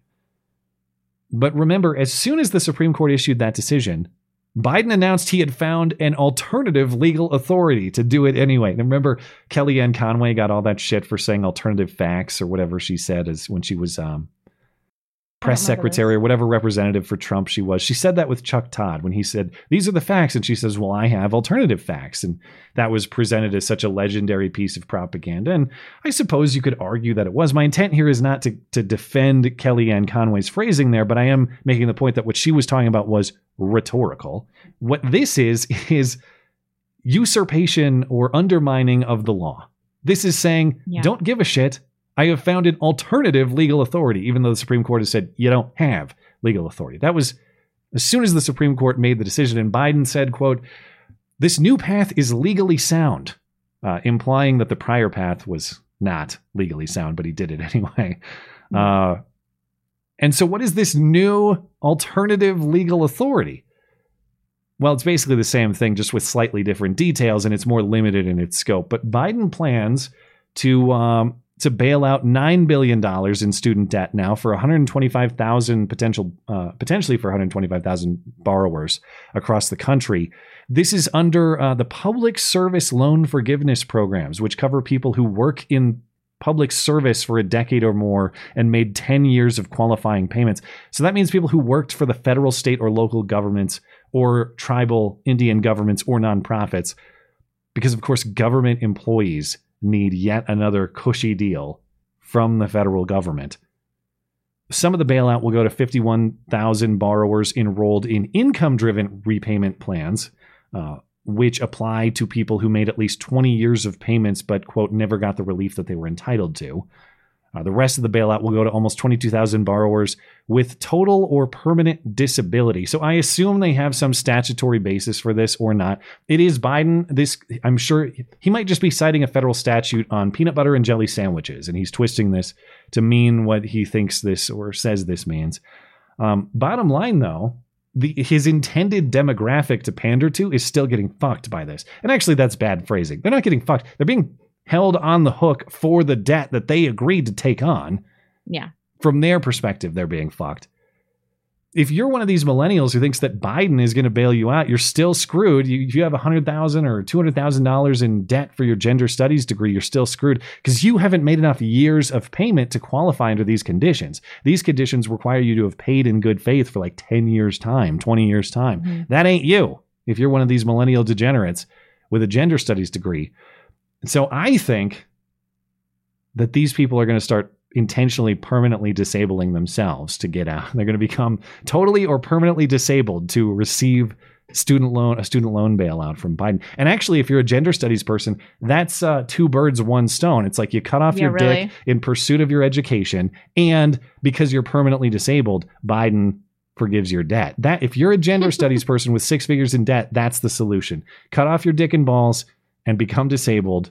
Cut off a leg while you're at it. Become disabled, and Biden will bail you out. Yeah. Anything else on the border or student loan debt? I'm so eager to get to these murders. Okay. Well, it's not even the next story that I want to get there so I can laugh. Let me hurry. I just want to laugh through the boredom that is Kevin McCarthy. But it's not just the Gaza Strip that is now a spirit Halloween. It's also the newly vacant Speaker's office at the House of Representatives. Also a spirit Halloween coming soon. It was a pair of surprising developments this week. Kevin McCarthy, of course, now former House Speaker, ousted in that role this week after Matt Gaetz calls for a vote to remove him and 8 Republicans joined Democrats to do it. This after McCarthy worked with Democrats, as we discussed last weekend, to pass a continuing resolution to fund the government in ongoing budget negotiations. McCarthy's now the shortest serving House Speaker since 1876. Remember, he just gained the office in January, or was that February, early part of the year. Mm-hmm. The second surprising move is that Kevin McCarthy actually will not run to gain the gavel back again. He's just out. He's like, I've had enough. Although he will remain in Congress. That was actually doubted for a little bit early this week. Politico had reported earlier in the week, citing two anonymous sources with knowledge, apparently not though, that McCarthy was considering stepping down, as in leaving Congress, resigning from his seat. On Friday, McCarthy denied that report, and he announced he's staying in Congress and seeking re-election in 2024. And McCarthy held this press conference after his ousting. And you can say what you will, as we discussed last weekend, about the wisdom of his governing philosophy and the wisdom of removing him, and whether it's better to make small gains in compromise in pursuit of a broader ideological goal, or whether it's better to go for everything in absolute terms. That's all fine. I understand the perspectives on both sides of that argument, even though I am not a sky is falling person about the removal of Kevin McCarthy. In fact, I think there are probably several beneficial things that could result from this. But I at least get the people who think it was unwise to remove him. You can't defend this, though. At least I challenge any McCarthy defender to defend this point, because McCarthy gets up at his podium and he starts speaking about being ousted as speaker. And he tells a story about how earlier in the year, again, this is last winter, he was trying to secure the votes for speaker in January. And Nancy Pelosi, of course, then outgoing House Speaker, still current representative, Nancy Pelosi told him, oh, just let those skeptical Republicans. Kevin McCarthy was worried about changing the House rule to allow one member, Matt Gaetz in this case, to bring a vote to remove the speaker. It used to be under Pelosi's rule that you had to have a majority of the party to do that. And he said, well, Nancy, should I let them do this? Should I give them that concession that they could have one guy call a vote to remove me? And Nancy said, just go ahead and give it to them. I believe in the institution. I'll back you up. We'll get through it if they want to get crazy about this. Don't worry. And shockingly, Kevin McCarthy tells us the story. Nancy Pelosi did not stick to her promise to him. In today's world, if you're sitting in Congress, and you took a gamble to make sure government was still open, and 8 people can throw you out as Speaker, and the Democrats who said they wanted to keep government open, I think you've got a real divide. I think you've got a real institutional problem. It was in this room, after we had won the majority, I had become Speaker last. And Nancy Pelosi came to me, she was Speaker at the time, on the way out. And I told her I was having issues with getting enough votes. And she said, what's the problem? I said, they want this one person can rule you out. She was the only Speaker to have changed that rule. I had the power to call the vote on her, but I never would. I lost some votes because of it. And she said, just give it to him. I'll always back you up. I made the same offer to Boehner and same thing to Paul, because I believe in the institution. I think today was a political decision by the Democrats. And for them to make a motion on me because I made a decision for the country that they agreed with, but they choose to do the other. That becomes a problem. What a retard. What did he expect? Indeed, Democrats voted unanimously to remove McCarthy, Nancy Pelosi included, and there is no evidence that Nancy Pelosi did any sort of lobbying on McCarthy's behalf to try to save his speakership. Democrats offered him no reward for working with them to extend government spending. And so, again, I'm understanding of a lot of arguments, but the argument of I trusted Democrats and they backstabbed me, you definitely lose me on that one. It would have been shocking for them to help him. That would have been the shocking story. There's no way he believes that. But if he doesn't, then what's the point of the story? Just like a sob story, poor me type thing? Yeah, he wants to pretend that he believes in the integrity of bipartisanship. Like, you'd have to be some kind of fucking retard to think that, wow, what a surprise that Nancy Pelosi backstabbed me. He's just a swamp creature. This is all a game. Well, as with anything, compromise is of no inherent value for its own sake. And I don't mean to say that Democrats are all pedophiles or murderers, just some. Just most. But you don't. The compromise with a cold-blooded killer is not dismemberment. The compromise with a pedophile is not like, I don't know, Joe Biden sniffing. There are some things that are wrong and you don't compromise with. And I know that we're talking about compromise in the context of a budget deal, not killing people in cold blood. But I'm making the point that compromise itself can't be a value. Compromise is only a value with respect to other values that are being compromised. And perhaps McCarthy is a guy who believes that compromise is a value for its own sake. I don't want to put words in his mouth, but maybe you're right. Like, oh, there's value in the institution and compromise, regardless of what you're compromising with. Anyway, who's going to be the new speaker? We don't know yet. The dream of Trump taking the gavel that I was mentioning on the Wednesday stream, it's already dead, unfortunately. There were many calling for that throughout the week. It's not going to happen for a few reasons. I did not know this when we discussed it on Wednesday, but Republican House conference rules prohibit any speaker who's under indictment, which, of course, Trump is, justifiably or not. But Trump doesn't want that position anyway. He endorsed Congressman Jim Jordan for the job instead, current chairman of the House Judiciary Committee. Also running is House Majority Leader Steve Scalise, of getting shot by that crazy Bernie supporter at the congressional baseball game in 2017 fame. Both men are tallying up endorsements over the weekend, and they plan to participate in a candidate forum on Tuesday. What sort of negotiations will happen between the two, whether they can, in fact, secure the votes in a narrow Republican majority in the House. When is this vote going to happen? All open questions. We'll have to wait to see. And then there's the question of what's going to happen in the House until they do actually get a new speaker. Well, until they do, the acting speaker is Patrick McHenry of North Carolina, who McCarthy selected to be his replacement in the event that he was unable to do his job, or in this case, removed from his office. What the acting speaker's powers are is something, I gather, of a legal or procedural question.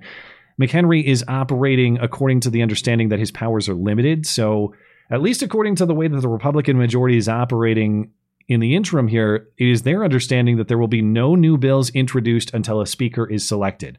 So for now, just legislative paralysis for the federal government. No activity of any consequence in the House, which sounds awesome to me. But remember, the budget fight is coming up again with a deadline of November 17th. So I guess if they have no speaker, according to these rules, they have no choice but to shut down the government, because they can't act on any bill without a speaker, is what they're saying. We'll see if they hold to that. Okay, that's enough boring House of Representatives Congress stuff. How about these murders of progressive activists? Oh, it's so awesome. This makes me so happy. It was a tough week in the news cycle, you know? And then I was reading about this. I'm like, this is just so great and satisfying. You have a picture of this guy up with his faggot face. Okay. If you dispute any of the statements just made, rest assured this guy holds the same. He likes to laugh at his ideological opponent's death. He does. Okay. So yes, here's a picture of him and his girlfriend. Although this faggot with his dyke girlfriend. What do you mean?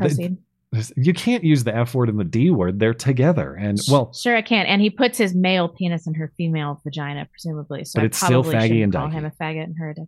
It is. Yeah. Just look at them. In one of these pictures, in one of like the murder pics, he's like making soy face. Is it the one where you have up? Like, I haven't seen that. The murder. What do you mean the murder pics? No, it's like man murdered in Brooklyn. And there's a picture of him and he's like. Oh, I don't know if I have that one, unfortunately. It might have just been something I saw on Twitter. If I get murdered, please use a good picture. Well, this one's pretty. This one's kind of soy jacky.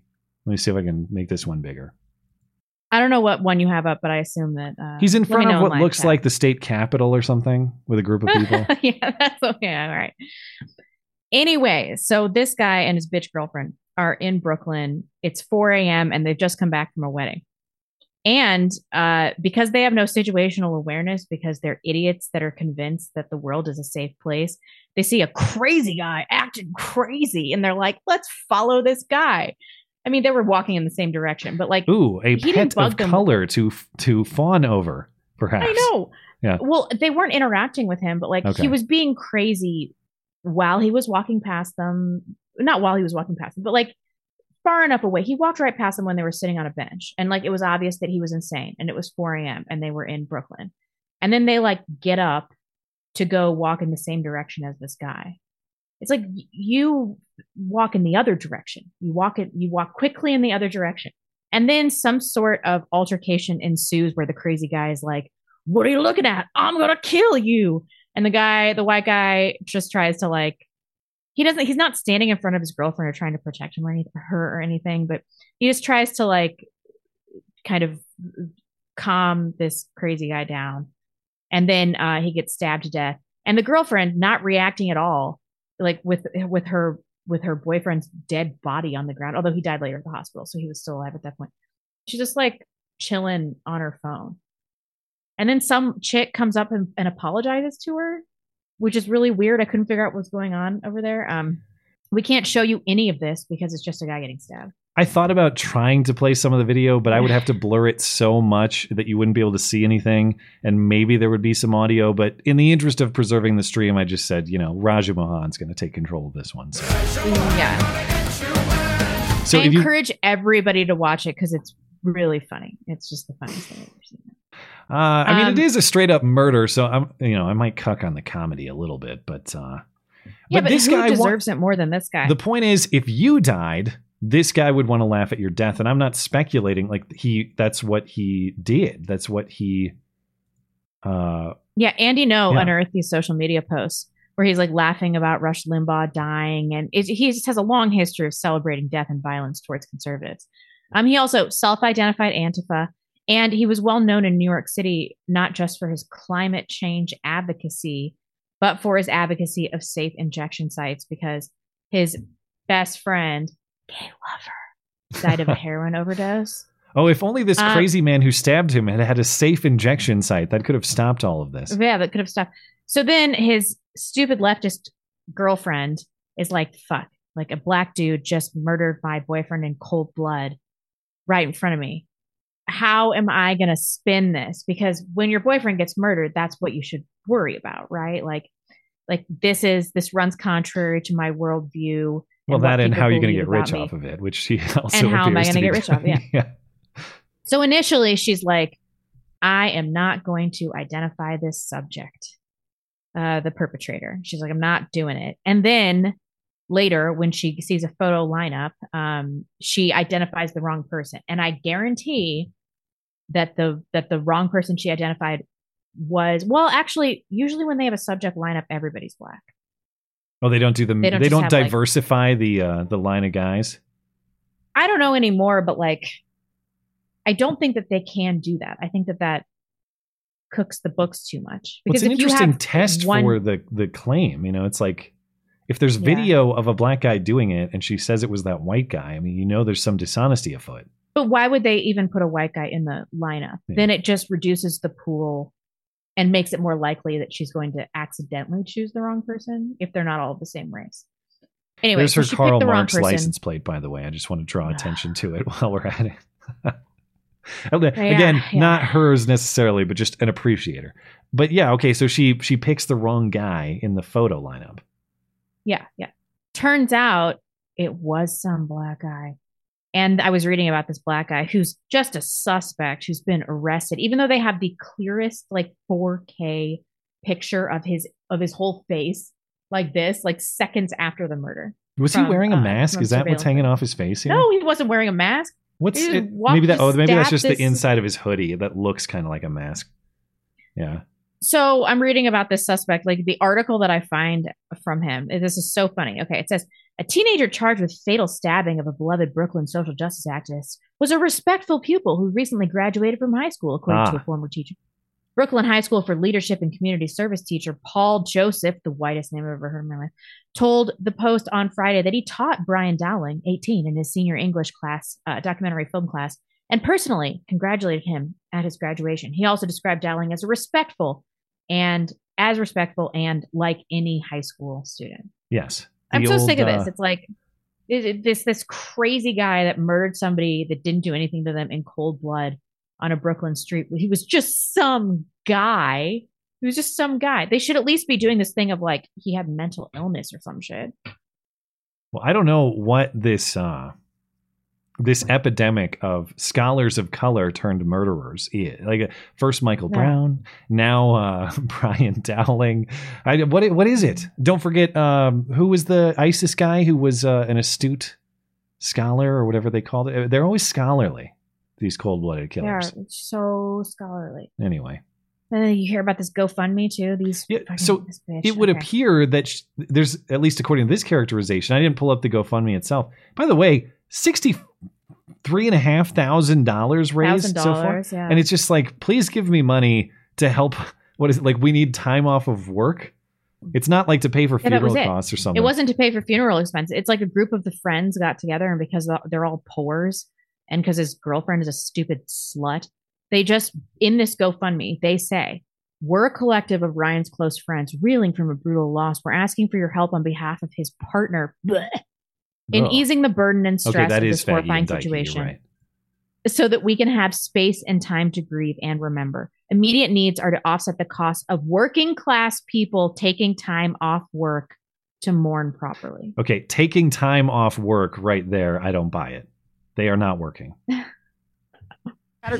not news. For the family. It's not for his funeral expenses. It's for his stoner, weird, polyamorous friends to like have daytime orgies while they don't go to their stupid marketing jobs. I saw this report earlier today, too, and I can't even find the story, so I'm not sure this is correct, but it is out there, so something to be aware of. There's a report that supposedly the girlfriend is now asking police or prosecutors to drop the charges against the killer. Dude, is that true? I didn't see that, but I wouldn't be surprised. I all I have is a screenshot from the journalist posting their L's account on Twitter. I certainly could believe it, but so far I've not seen the story to verify this claim. We'll have to see if that turns out to be true, but I would take that portion of it with a grain of salt. Okay, and then we got the Philadelphia guy who was a journalist who was always trying to downplay how serious the crime in the city was. He got shot in his apartment or his house. Yeah, I mean, okay, some of his tweets, this guy, Josh Kruger. Look at this lawless land of liberals in Philly where shootings are dropping to levels not seen in years. We're dependent on national trends for better or worse. It's unfair to blame local cops for rising crime. Inaccurate to credit with drops. All of his tweets were talking about how Philly, it's not so bad. It's not so bad. And then Scott Adams in 2020 said, if Biden is elected, there's a good chance you'll be dead within a year. And then Josh Kruger responded to his tweet and said, this Dilbert dude is like Nostradamus. Look at this prediction from 2020. Wow, eerie. And then he got murdered. Eerie indeed. Yeah. I mean, anyway, that's got to be like the top level of most poorly aged tweets of all time. Terrible. It's just terrible. So some suspect of some unknown racial origin broke into his house and shot him, and then he was managed to stumble into the street where he died. This one, not that I'm arguing that his points on crime in the city are correct, but I think this one's a little bit different insofar as it sounds like this one was probably personal. I don't know. Maybe you disagree, but I don't know. Maybe somebody had broken into his house the week before that he claimed was like a schizophrenic black guy. But then they're saying there are no suspects in this. So I don't know what's going on. And as far as I understand, it was not forced entry. They said it was not forced entry, but he might have just forgotten to lock the city's so safe. Why would you lock your door? But he was also shot 7 times, too. It's not like, oh, he caught me in the act of stealing stuff and I kind of shot him to get away. It's whoever this was wanted him dead and definitely got him dead. I mean, everybody wanted this dude dead, right? I don't know. Is that excessive for a person of this caliber? It sounds pretty standard to me. That's the average number of bullets that the average person would want to put in this guy. I don't know. I'm just saying this one just sounds more personal than the other one, which was like crazy man on the street just attacking you. That guy got stabbed a bunch, though. Yeah. Well, I don't know. Who knows? Maybe he was... Maybe he was asking for it before. What was he wearing before the crazy man stabbed him? Before I get roasted, everybody needs to remember that these people want you dead. And so when they die because of some stupid thing that they believed that made them act like the world is a safer place than it actually is, we should all be laughing about it. It's good for morale, you know? Now, you could certainly make the argument you don't You respect life. You don't stoop to that level. I understand all that. Probably should do a better job of honoring that, quite frankly. But I will. It's when I have to grant the point when it's looking me right in the face. LaMayo, hell yeah. Rush Limbaugh is dead. I mean, yeah. If LaMayo, hell yeah, is what you bring to this world for the as far as the deaths of your political opposition, LaMayo, hell yeah, I mean, it's kind of what you earn in your own passing, I suppose. It's not just that. Like, let's say that these people were right-leaning and racially aware. Would they be in some shitty Brooklyn neighborhood at 4 a.m.? No. Would they live in Philadelphia and be sleeping with their doors unlocked? No. Am I saying that they caused their own deaths? Well, yeah, sort of. Yeah, okay. Yeah. Well, there is a difference between, like, deserving and being a part of the conditions that contributed to it. That doesn't mean you deserve what happened to you, but there are, you know, conditions that you are in control of that increase or decrease the likelihood of that happening to you, you know? Anyway, I forgot there's Hunter Biden news too, but we could do this in about 2 seconds and we'll get to hoax hate. Oh yeah. Hunter Biden pleads not guilty to 3 federal firearms charges filed after his earlier deal imploded. If you guys remember, he's been charged with lying about his drug use October 2018 on a form to buy a gun. He's facing 25 years. And then his lawyer said that he plans to file a number of motions, including a push to dismiss the case based on an immunity agreement and the now scuttled plea deal and the constitutionality of the law against drug users having guns. They must be pretty desperate if they're doing that. Two-way advocate Hunter Biden. I want this to go to trial. I want to see the case made. Totally. Hunter Biden overturns the NFA. Let's get to that point. That would be amazing. Yeah. I mean, if you are pleading against the constitutionality of the law, like you have to be you're in dire straits in your case, right?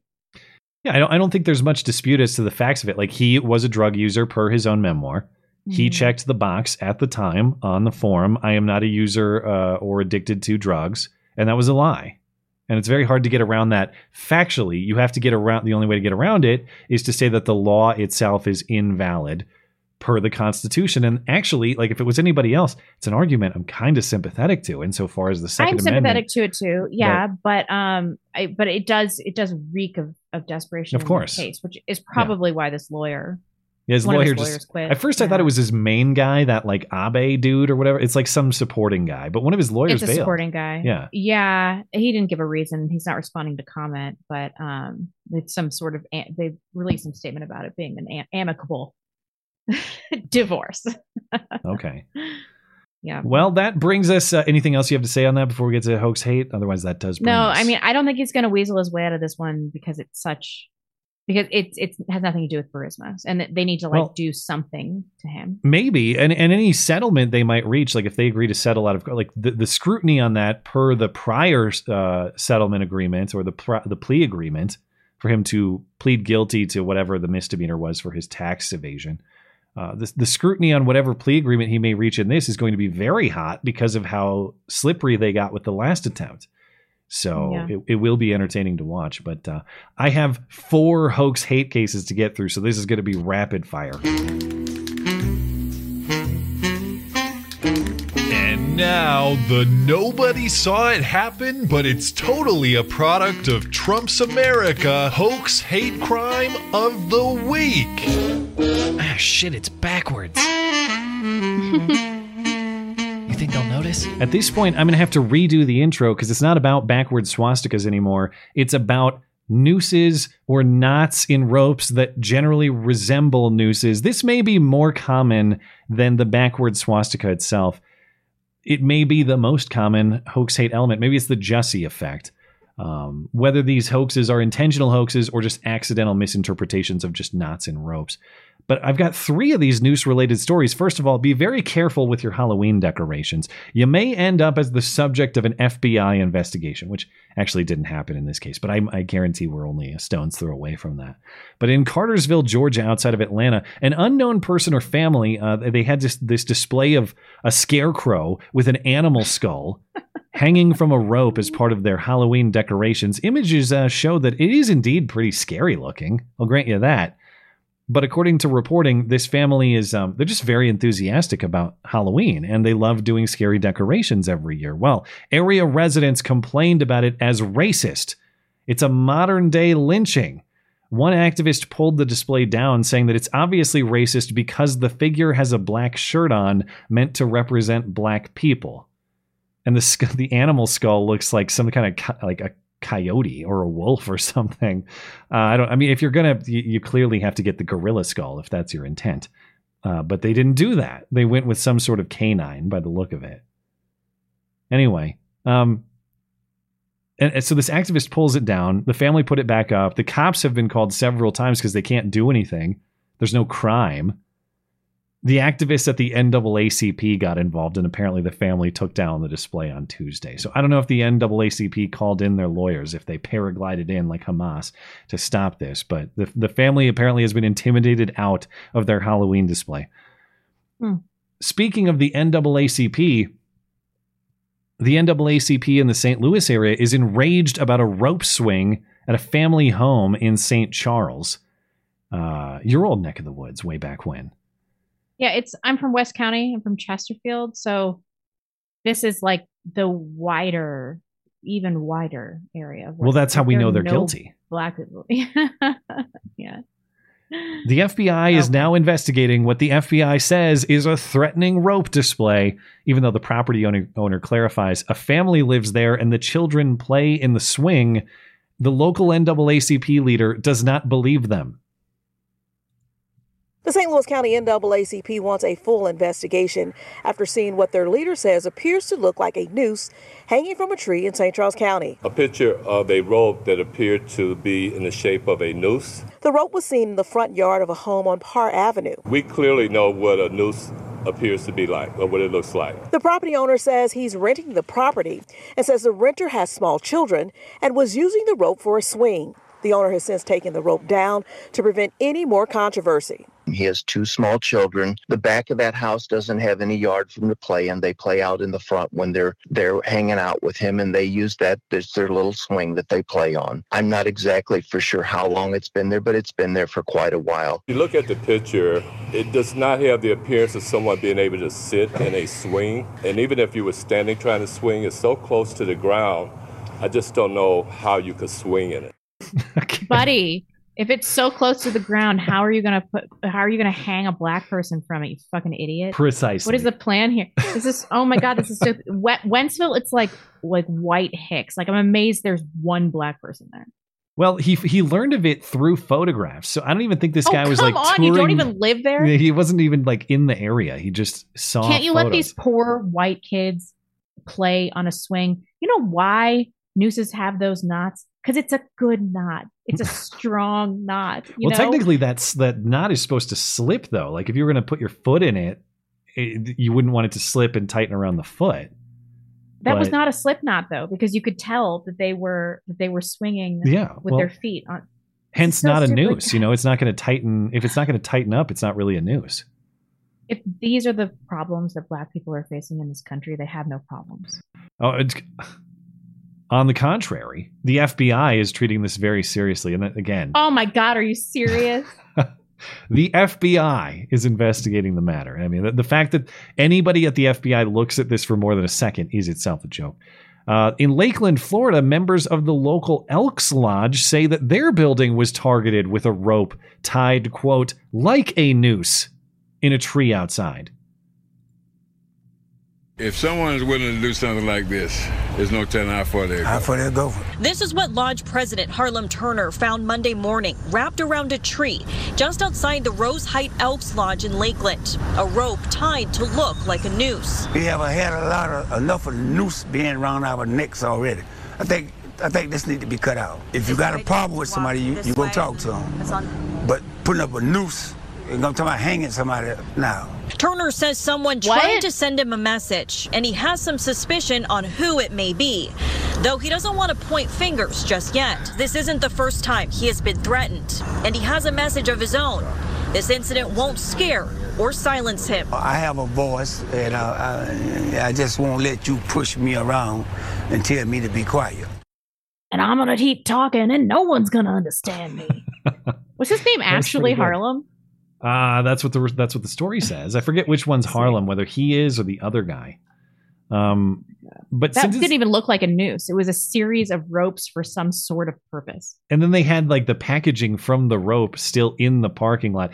I'm going to guess it's on their property. I think this one is just your old fashioned hoax for attention and or fundraising for the organization.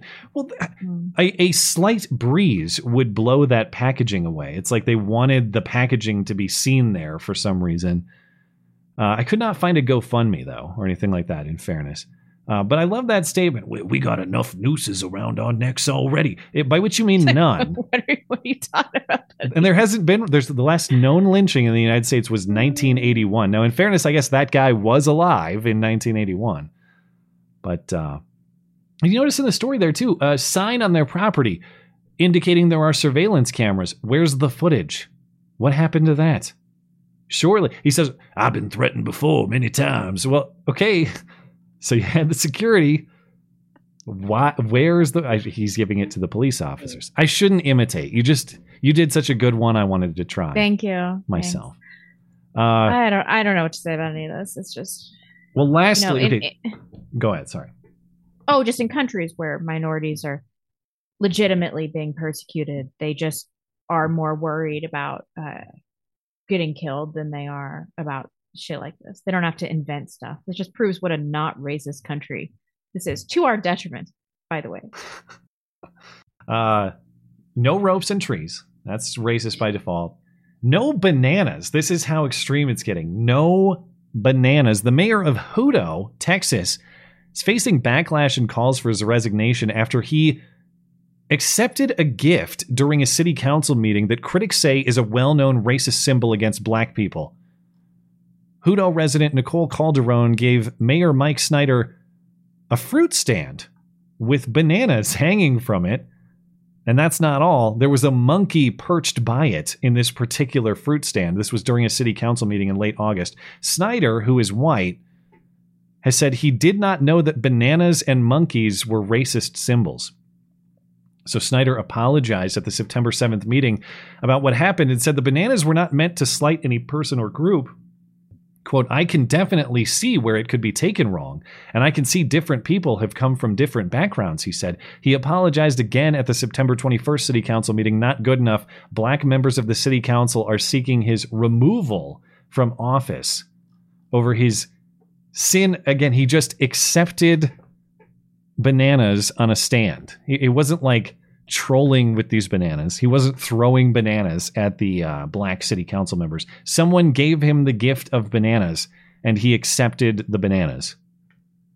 That is his racist crime, to your point. Sounds like they were worried about his level of potassium. What's the problem? Anyway, we got to leave enough time for the movie review because I have plenty to say about it. I don't know about you, but I have lots to say about the movie this week. In a world of movie references flying over his head, one man will finally watch them. This is the Matt and Blonde Show movie review.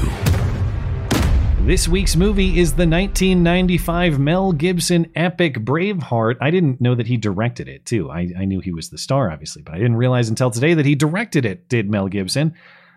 In which a rogue guerrilla warrior avenges his wife, defies overwhelming odds, and dies a principled death, inspiring the Scots to defeat the English and win their freedom. And the whole time I'm thinking, is this Scottish Patriot or is the Patriot American Braveheart?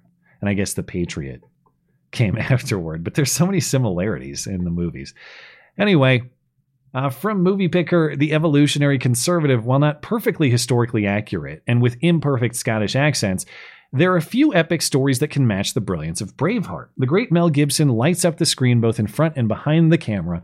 The characters are extremely well-defined in their archetypal roles. I'm probably mispronouncing that. Excuse me for that. Allowing you to connect on many levels with the mayhem that ensues. As far as our AI art this week, I know you appreciated it. Although the AI is always giving you weird eye issues. Once again, you have like a lazy eye in this one. But I did appreciate that Jamie and Jeannie went to the effort of making many blondes and many Matts in the background. Yeah, which was cool to see. You know, the gray stubble is not a bad look on you. You should really consider that one. The salt and pepper, you know? Yeah. As always, your review and your rating. Yeah, I mean, who doesn't love this movie? If you go into it with the proper expectations that it is an epic, that won't be understated, and you cannot think of it as a literal historical piece. Although not that much is really known about William Wallace. Yeah, I mean, keeping that in mind, all these things in mind, that like there are going to be major historical inaccuracies, and the accents are going to be pretty bad. And at one point, one of the costumes had crushed velvet in it. I didn't even notice that. The costumes. Oh, it's just. It was just a fabric choice that you would never see in this era. It's like they did no research on. Oh my God, bro! The crushed velvet. That's really not even bad. A part of my review. Oh, but you have to, like, knowing these things, like, all right, this is like a Mel Gibson epic. If you can keep that in mind, it's a lot of fun. It's great fun. It deals with these big themes of love and revenge and patriotism and manhood. And who better to do that than Mel Gibson? Who better? And I'm glad that they didn't practice any restraint, because I think it might have destroyed the film if they were like really concerned about that. Because as I said, there's just not much known about William Wallace. So for its sheer ruggedness and manliness, and Mel Gibson butt. Is that just in the sex scene? The first one? Is that the only butt? No, they show all their butts. Oh, yeah, of course. In the mooning. Yeah, I just forgot because that's one of many butts. Yeah. But it's the best butt of all the butts. I'll have to go back and evaluate, you know. I mean, I don't know that this is truly a 4 out of 5 film, but my enjoyment of it has been 4 out of 5. Although I did not rewatch it because I watched it pretty recently. So. Okay. Well, I'll get right to it. You may be shocked to learn that I actually rated it higher than you. I really loved this movie, having never seen it before. And much like last week with The Dark Knight, man, I just have a wall of text in appreciation, and there are points that are I can't go through them all in a reasonable amount of time on the stream. So if you want to read my full thoughts, again, head on over to the website. The Braveheart review is on the homepage. But just the philosophical points that I appreciate. Obviously, the philosophy of freedom and death, and the idea that there are actually fates worse than death. Among them is slavery.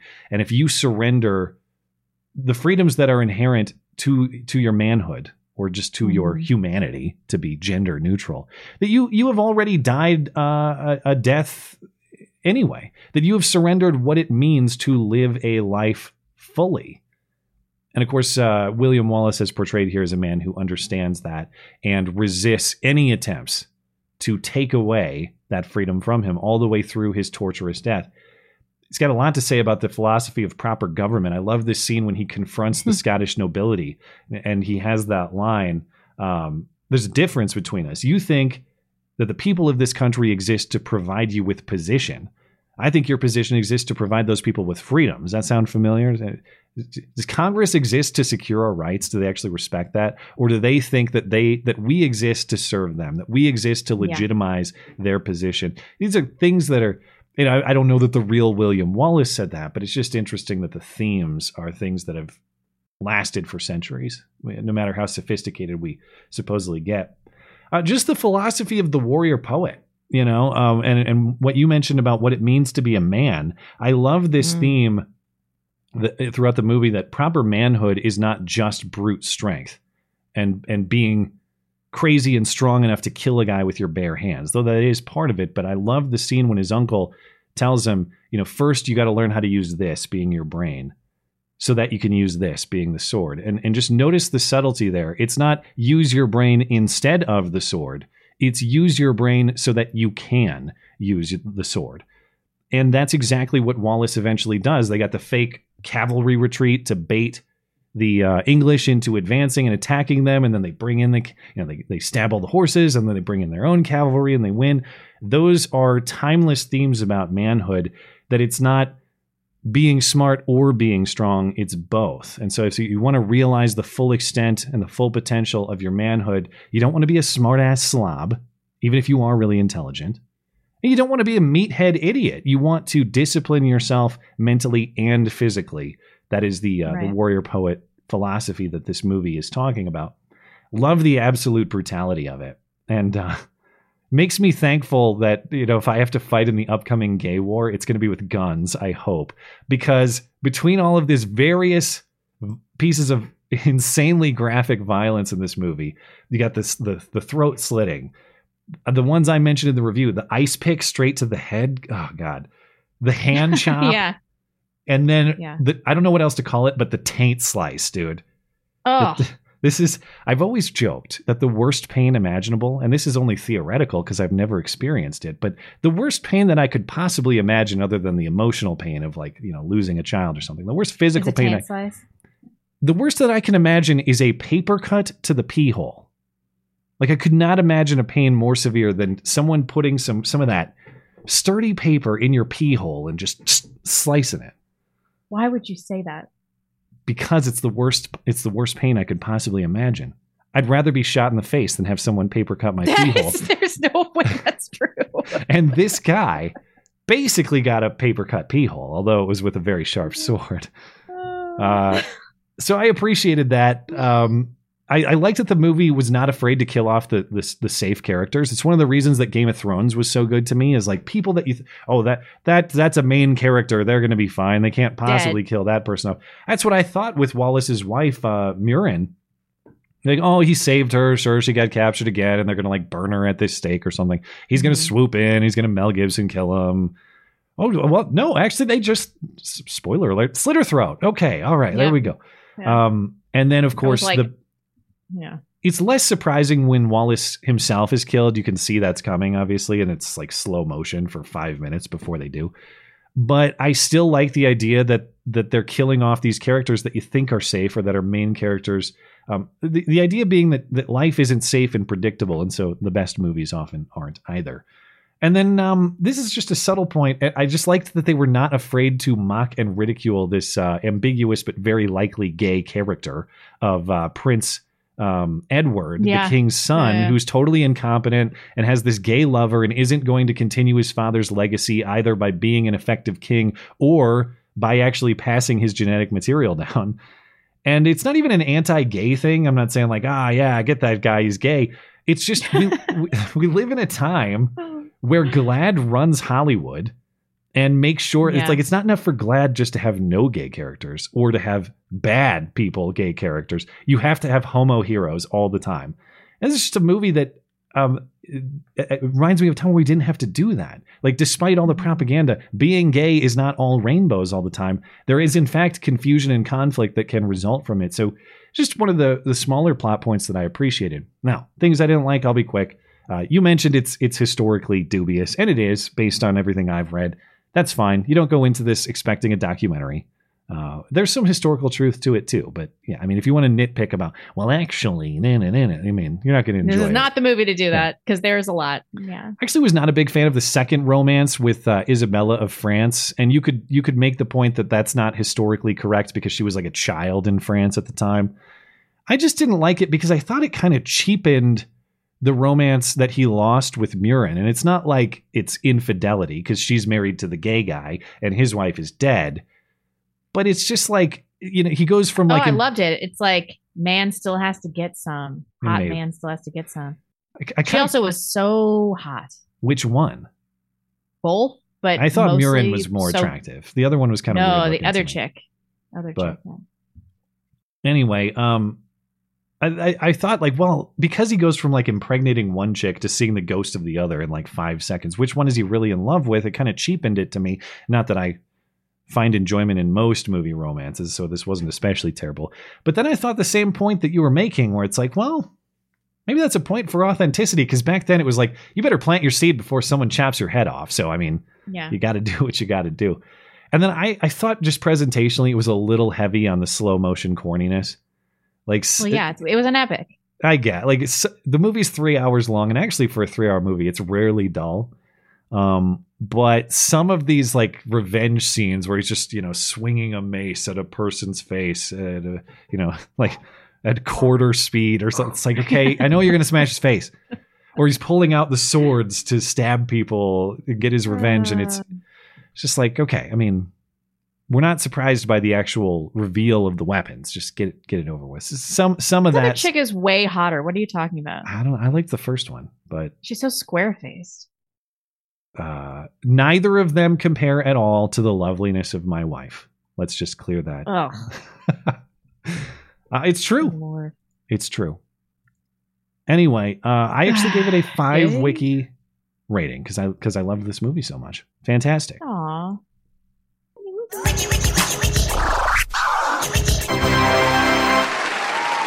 We love you. You're very special. Very special. It's you really believe in that Patrick McHenry mantra of give me liberty or give me death. You believe in that sort of founding principle of this country, or that founding principle of manhood itself even. You kind of have to like that just broadly for Braveheart, even if you have some dispute with the historical accuracy or some of the presentation. If you're a liberty or death guy, I can't imagine hating Braveheart. And I think we need more of that philosophy, not less. Safe search is off. I just Googled Mel Gibson butt.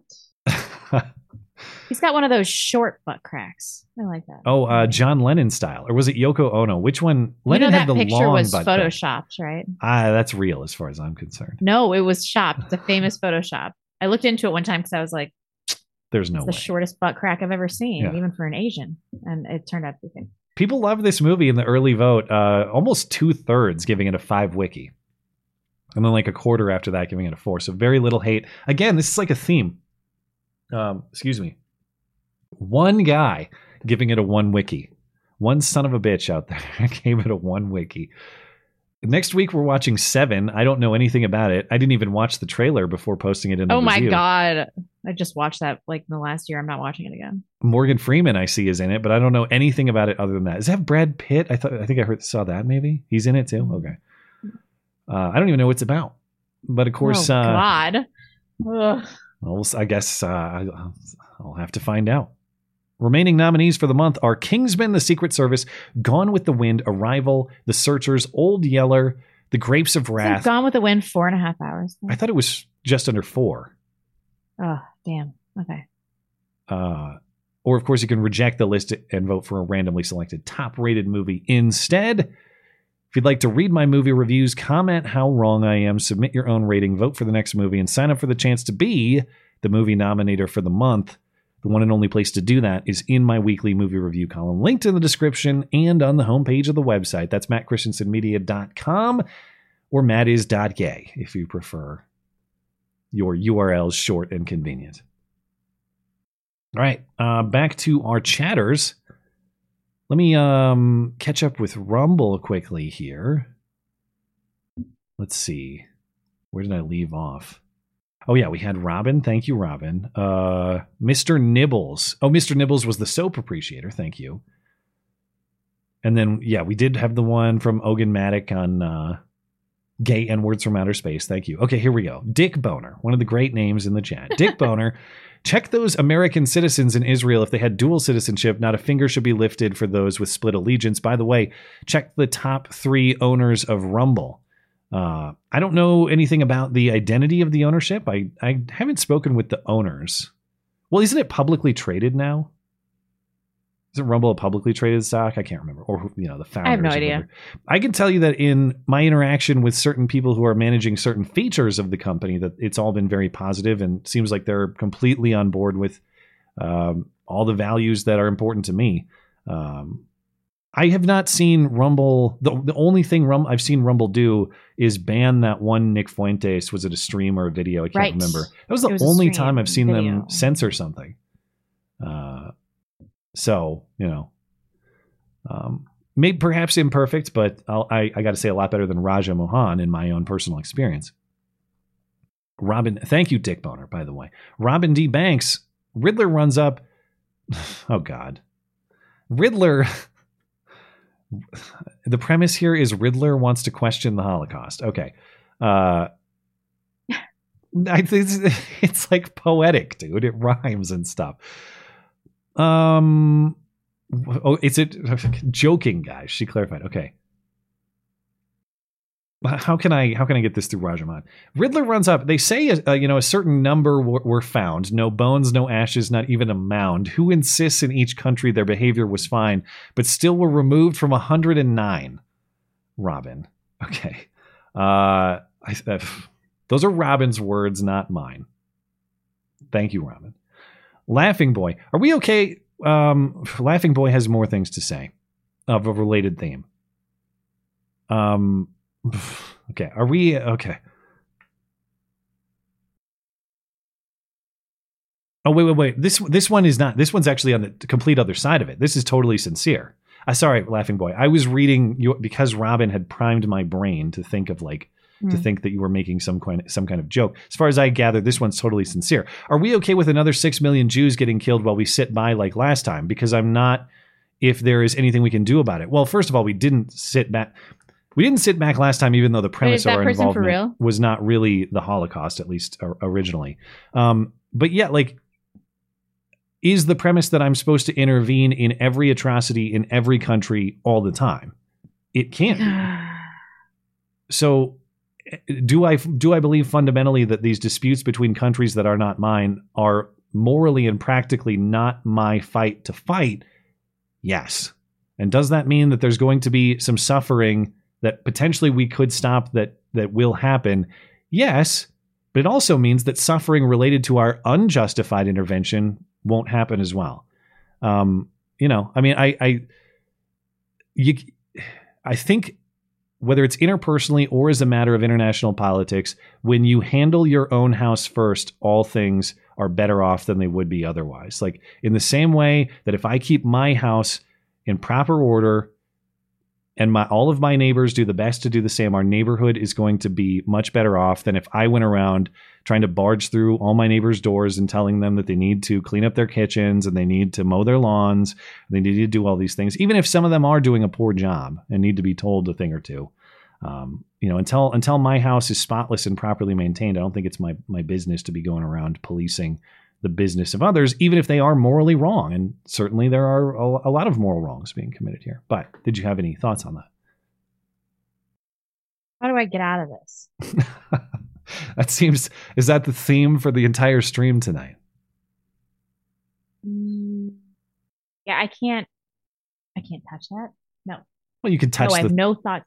Okay. No thoughts on. Okay. No, I agree with you. I'm not super interested, especially in a country with major domestic problems, in really dealing with any other supposed genocide in any other country.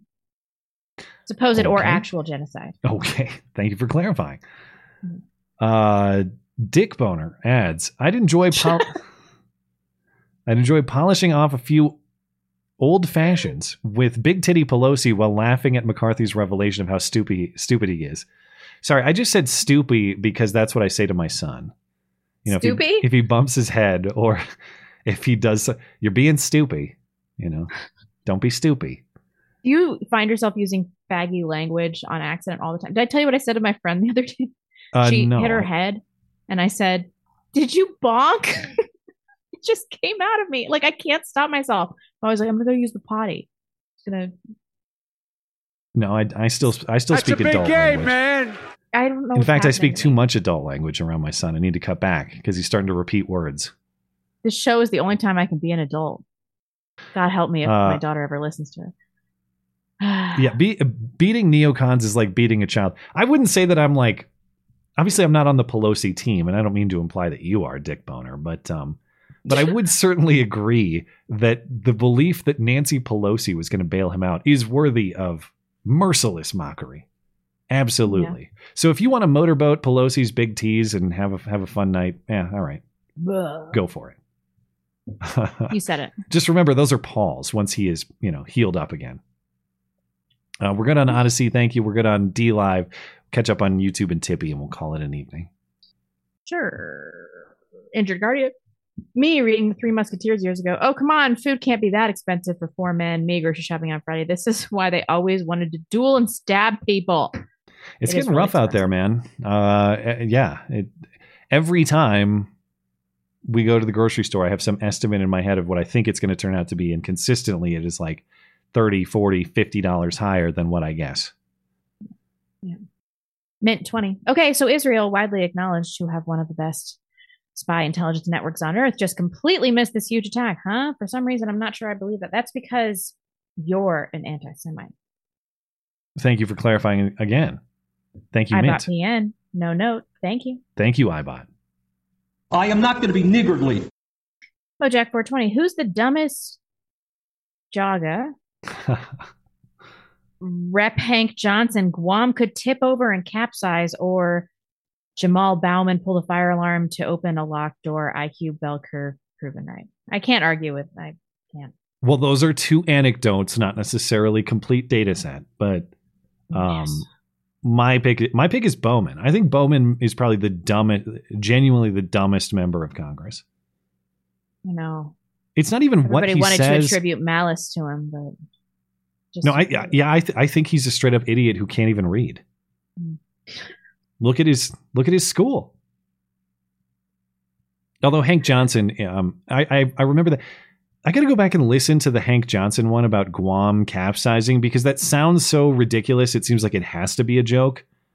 But I need to go back and listen because I think that Mojack is right, and that was not a statement in jest at all. Long Don John. Matt and I once made love. I came in on a paraglider, penetrated his iron dome, and my insurgents poured through the hole in his border wall. Why are you gay? Why are you gay? Thank you. Long Don John. Oh my God, my nose looks like a bell pepper. This is so bad. Get this baby out of me. That's okay. Bell peppers are delicious. So everybody wants to eat my face. It looks like a ball sack on my face. Do you have an opinion about bell pepper colors? Are you a bell pepper racist? I like an orange bell pepper. I'm team green yellow. All the way. Yeah, no. If I have to choose, it's going to be any other color but green. I will tolerate yellow and or orange, kind of the same thing. Red can go to hell. There's no flavor difference in any of these peppers. Yeah, they're a lot of people sometimes are surprised to learn that they're the same thing at different stages of ripeness. They think they're like different. What? Yeah, they're the same pepper at different stages of ripeness. Then there must be a flavor difference. The red ones are like, as they go from green to red, they get a little sweeter.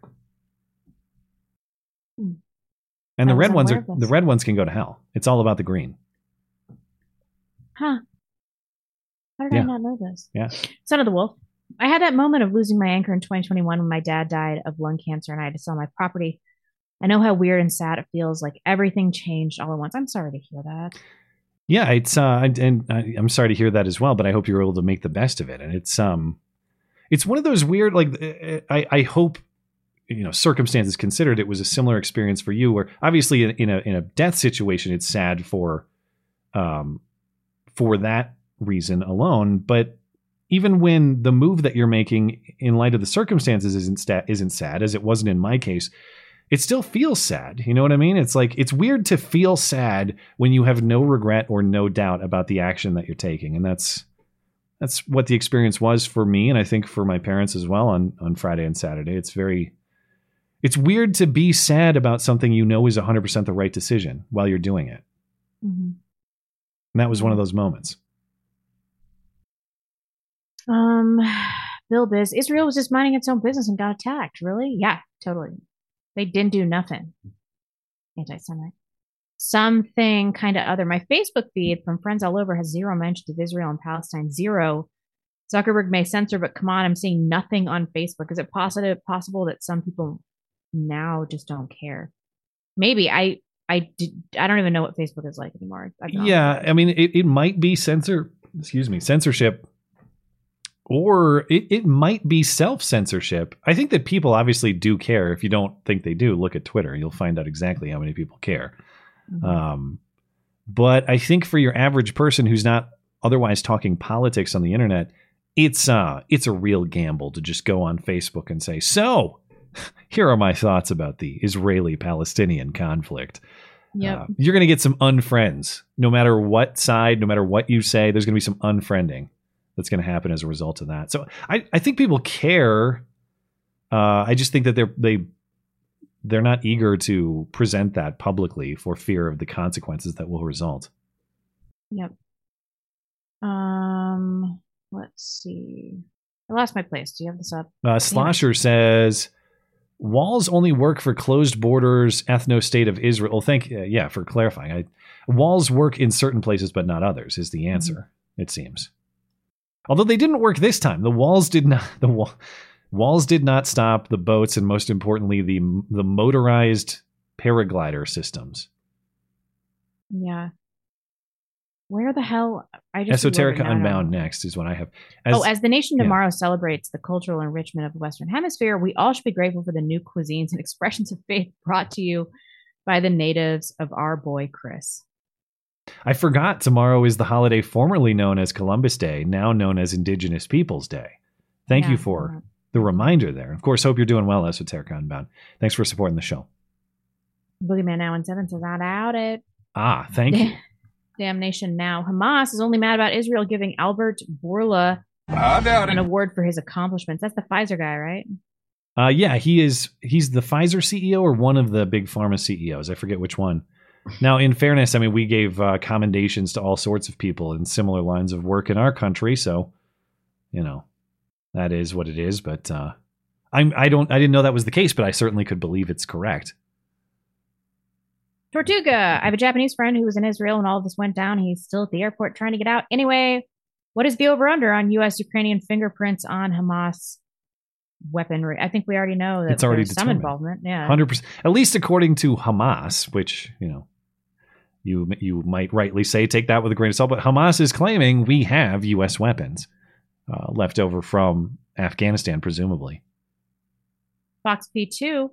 When a devil gets caught by a monster, I, as a human being, can only hope that they both die. Okay, fair enough.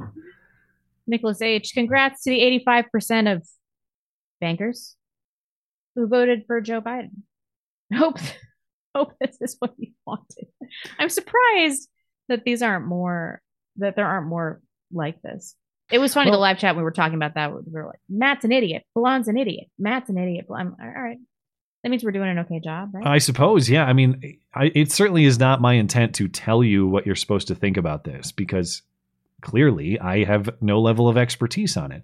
But I just, as always, I hope people ask questions about the things that they're told. As long as that's the case, fine by me. You know, it's not like an agree with me thing, but I think fundamentally we're all a community of people that want to ask questions about everything.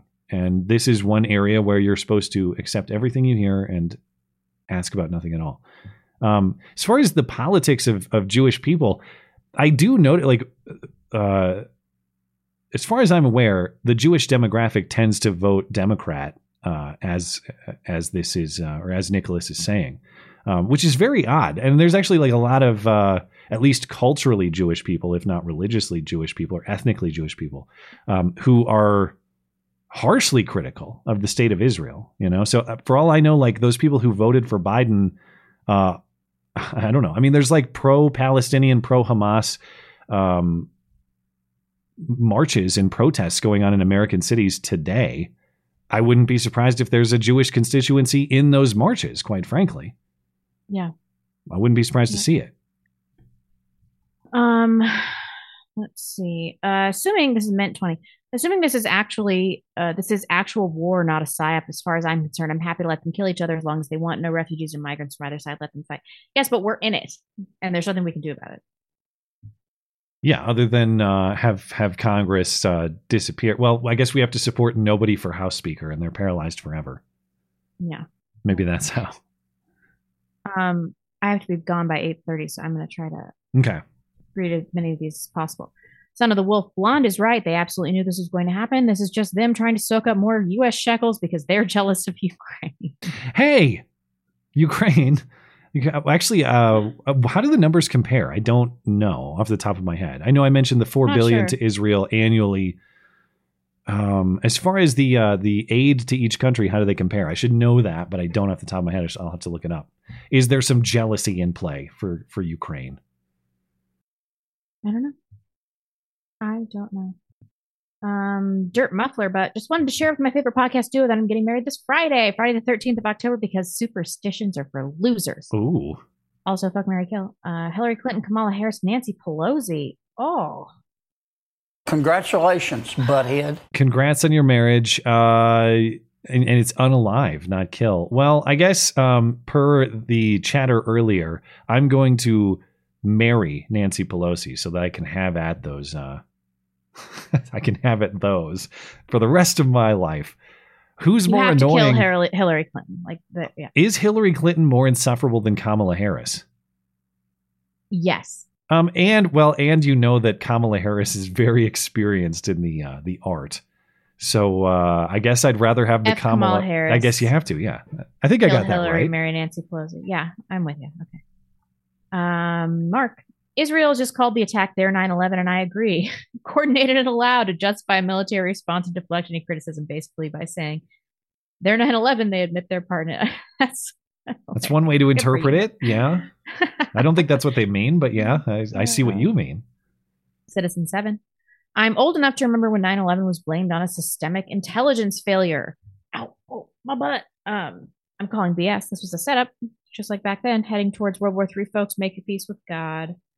Make your peace with God anyway. Always wise to do. But I agree that, I definitely worry that a lot more things than we realize are intentional to move pieces in a particular direction. I'm not saying everything here was orchestrated. I just I've seen enough orchestration and recent developments over the years that I wouldn't be surprised if at least parts of what we're watching now are.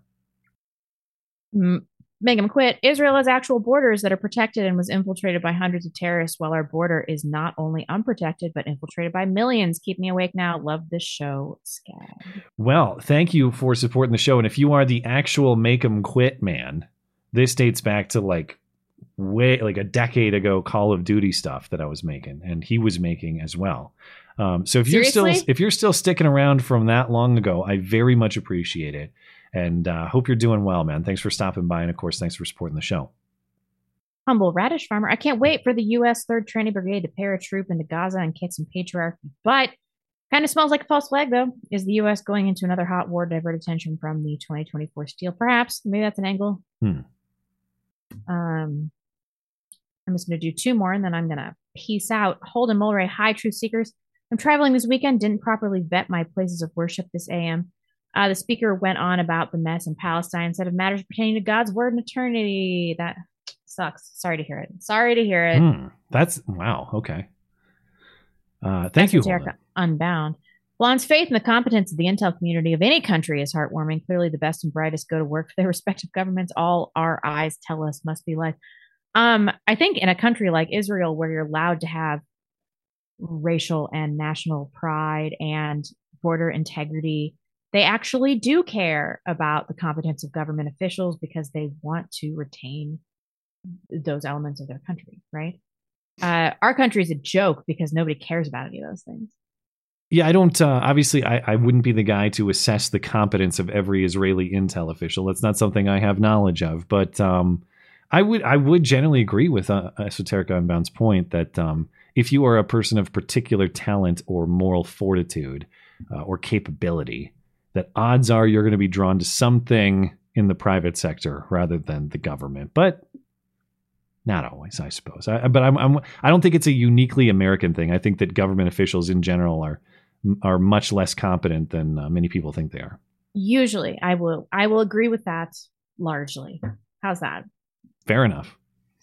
All right, guys, you out of here? I will see you on Wednesday. Right. Yes, I really have to pee, and by the time I come back, everything's going to be good. All right. Well, thank you. I will catch you on Wednesday, and I will read you through the rest of the chats here. Thank you guys for your patience. Guys. I know we've made you wait a little while here.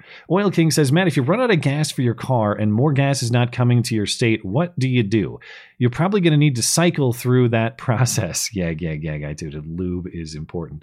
Yeah, I mean, I guess your question is, would I in fact use a bike for transportational purposes in a world where there is no gasoline power? Yeah, I mean, I'm not anti-bicycle the technology. I understand that it has more utility than like running across a landscape. I am anti the cyclist lifestyle because these at that point, it's just about like a certain entitlement. It's about like a belief that you are the same thing as the car on the road and that you have the same level of entitlement to that lane of traffic, even though your vehicle is just qualitatively different than all the other cars. It's not the bike that bothers me. It's the attitude that goes along with the bike. So I'll try to clarify that as much as I can. Not everyone who rides a bike is a cyclist, you know, but I guess everyone who is a cyclist rides a bike. So there's a lot of overlap in that Venn diagram, but not all. Incompetent hands. The terror of calling a girl's house and getting through to her parents to talk to her. Every young man should experience that. Instead, he texts her sup bitch and she sends nudes. ML Christiansen 2023. Well, hey, I know that not all of my statements are hits, and I certainly know that not all of my political perspectives are agreed to by all. But if we can all agree that it is a rite of passage to have to call a girl and get through her dad, and that there's a certain level of healthy fear that every young man must endure to accomplish that, then we got something to work with. And thank you for the kind words. Semper Ad Meliora says, according to a new FBI bulletin that went out to state and local authorities, people who tie their shoelaces in a double knot are white supremacists. I don't do that. So I think that could be the case. The double knot. No, the single knot is sufficient. If it's not, you're not doing it right. Knuckle Hunkybox says, Blonde 4 out of 5. It's not only Mel Gibson's greatest film, but it's one of the best films ever made. #FireBlonde. Well, if that's the reason that we finally get her off this production. I guess I'm kind of surprised by that. Of course, Blonde's not here to respond, but we could bring the point up again at another time. Given the super fangirl status that she has for Mel Gibson, I am a little bit surprised, I suppose. But I'm not going to, you know, it's in the same way that I don't feel like I was unfair to Groundhog Day for giving it a 3 out of 5 because I wasn't hating the movie. I don't think she's being unfair to Braveheart. Certainly no hate on her part. Let's see. Oil King says, Matt, please get a scan of your heart for calcium deposits in your heart. It's or the definition of Halloween is outrageous. And if the goal is to dress like scary costumes, Hugo Boss all the way. Yeah, I mean, without getting too personal about the medical stuff, I do have a follow-up appointment with a blood specialist next month. So rest assured, I'm going through the process of investigating exactly what happened with my my deep vein thrombosis. Thank you for the well wishing. Deep vein thrombosis, DVT. Long Dong John says Blonde has to start giving wiki ratings to butts and boobs in the movies that are reviewed. Yeah, maybe we could do that. That might spice up the segment. I want some butts. Esoterica Unbound says Blonde busts on a little crushed velvet, but has nothing to say about the female lead's perfectly straight teeth and clear skin. Have you ever seen anyone from Britain? Were orthodontics a thing in the 13th century? She definitely would have been a looker in the 13th century. I think that's a fair point. And lastly, Holden Mulray says, hi, Truth Seekers. Regarding a moral imperative versus non-interventionist foreign policy, the U.S. has a long history of individuals volunteering in foreign wars, as in Hemingway in Spain, aviators in both world wars. So that's pretty interesting. Like if you are a believer in a certain side or a certain cause of a foreign war, should you yourself be at liberty to go fight? I guess I don't have a problem with allowing people to do that. I think the only question is, what protection, if any, does your home country owe you if you get into trouble? Like, let's say I'm an American who really believes in the Ukrainian cause, and I go join whatever Ukrainian unit to fight for Ukrainian independence from Russia. And I get into some trouble, and I'm a prisoner of the Russians, or I am pinned down somewhere for a long period of time by Russian forces. I mean, I think for that to work, you really have to surrender any right to protection of your own government. Do you not? I don't know. I mean, I don't know that right to go fight in someone else's war comes with any sort of right to the intervention of your country. I don't know how that would be ironed out. And then the question is like, well, if you're not entitled to the intervention or protection of your country, like, are you really a member of that country? I don't know. But yeah, I mean, insofar as individuals want to go and fight because they feel compelled to do so, in general, I wouldn't try to stand in their way. I don't want that to be licensed for our government to be pulled into the conflict against the wishes of everybody else who then has to prop up the effort. Thank you, Holden. Let's see. There are a few more over on Rumble here. Laughing Boy has a follow-up. He says, not the argument I'm making. I understand we have more important things locally, but that is what we did until Pearl Harbor brought the war to our doorstep. We can do it different this time.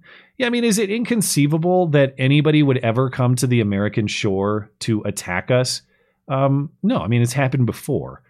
My philosophy as far as international relations is really the same, as I mentioned, as my philosophy with how I would interact with people interpersonally.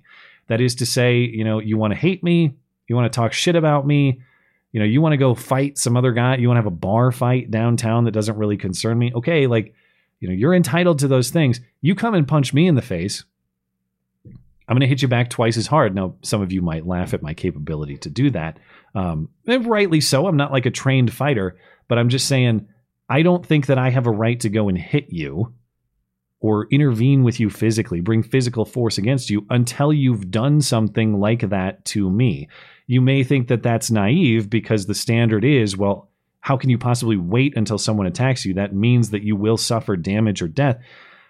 I suppose that's true, but if you are the person who is committing aggressions without that precondition, you're just the person committing immoral acts against everybody else. You're the person picking the bar fights. You become the bad guy with a moral standard otherwise.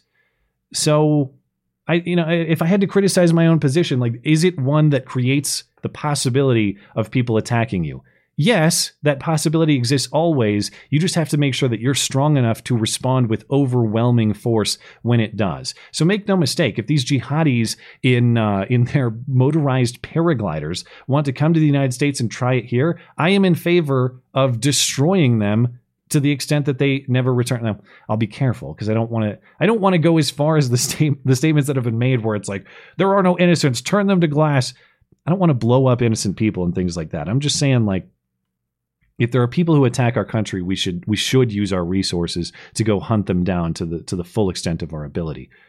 But if instead we take this proactive approach where it's like, you haven't necessarily done anything to us yet, but we think that you're gonna, so we're gonna hunt you down regardless. I mean, you are necessarily going to become the unjustified aggressor eventually there, because your judgment is going to be faulty. You're gonna misidentify people as threats when they aren't, and you are going to be committing injustices. And there's also the question of just like, is that the best resource management? Like, if we want to go around proactively hunting every possible threat to us, that requires resources. Are those resources spent best around the globe in places that we really have no business, or are those resources better spent fortifying our own defenses at home? That would be my response. And, I'll say it laughing, but I'll say it with full acknowledgement that, like, it comes with risks. It in the same way, like, me walking down a street somewhere kind of comes with risks of a guy picking a fight with me and presenting a threat to me. But that's why I carry a gun.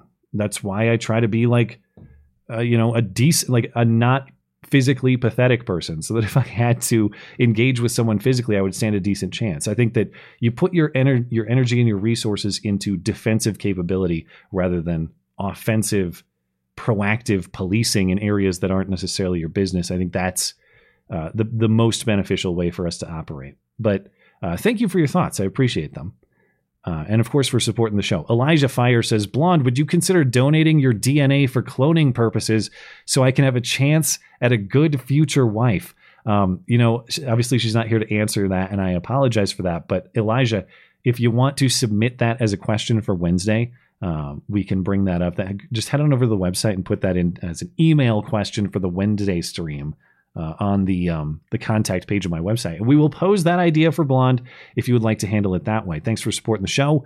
Addicted to Drums says, for Blonde's George Floyd nose fund. Well, that is just rude, but thank you for supporting the show. We're good on Odyssey. We're good on D Live. Let me give a quick refresh over on the old Tippy and YouTube, and then we'll call it an evening. Looks like we're good. So thank you guys for hanging out with us this evening. It is appreciated as always. Appreciate your contributions to the show. Thank you for your super chats. Thank you for just hanging out and chatting and connecting us with some elements of the facts that we may have missed. Thank you for just supporting the show in general. It's very much appreciated. And of course, if you missed any part of the show, you can catch it later on demand shortly here. If you're listening later on demand, thank you kindly for supporting the show as well. And if you can't get enough, if you need more to listen to, of course, there is additional material on the audio platforms of the show. They're linked in the description and over on the website as well, mattchristensenmedia.com/podcasts. You can find the replays of Wednesday's call-in show, some of Blonde's interviews, some extra material you may not find on YouTube. Of course, if you're looking for anything else show-related, head on over to the website, mattchristensenmedia.com or mattis.gay. We will be back next Sunday, because if it's Sunday, sorry to whoever hosts Meet the Press now. It's not Meet the Press, it is Matt and Blonde Show. It's almost 3 hours in. Give me a break.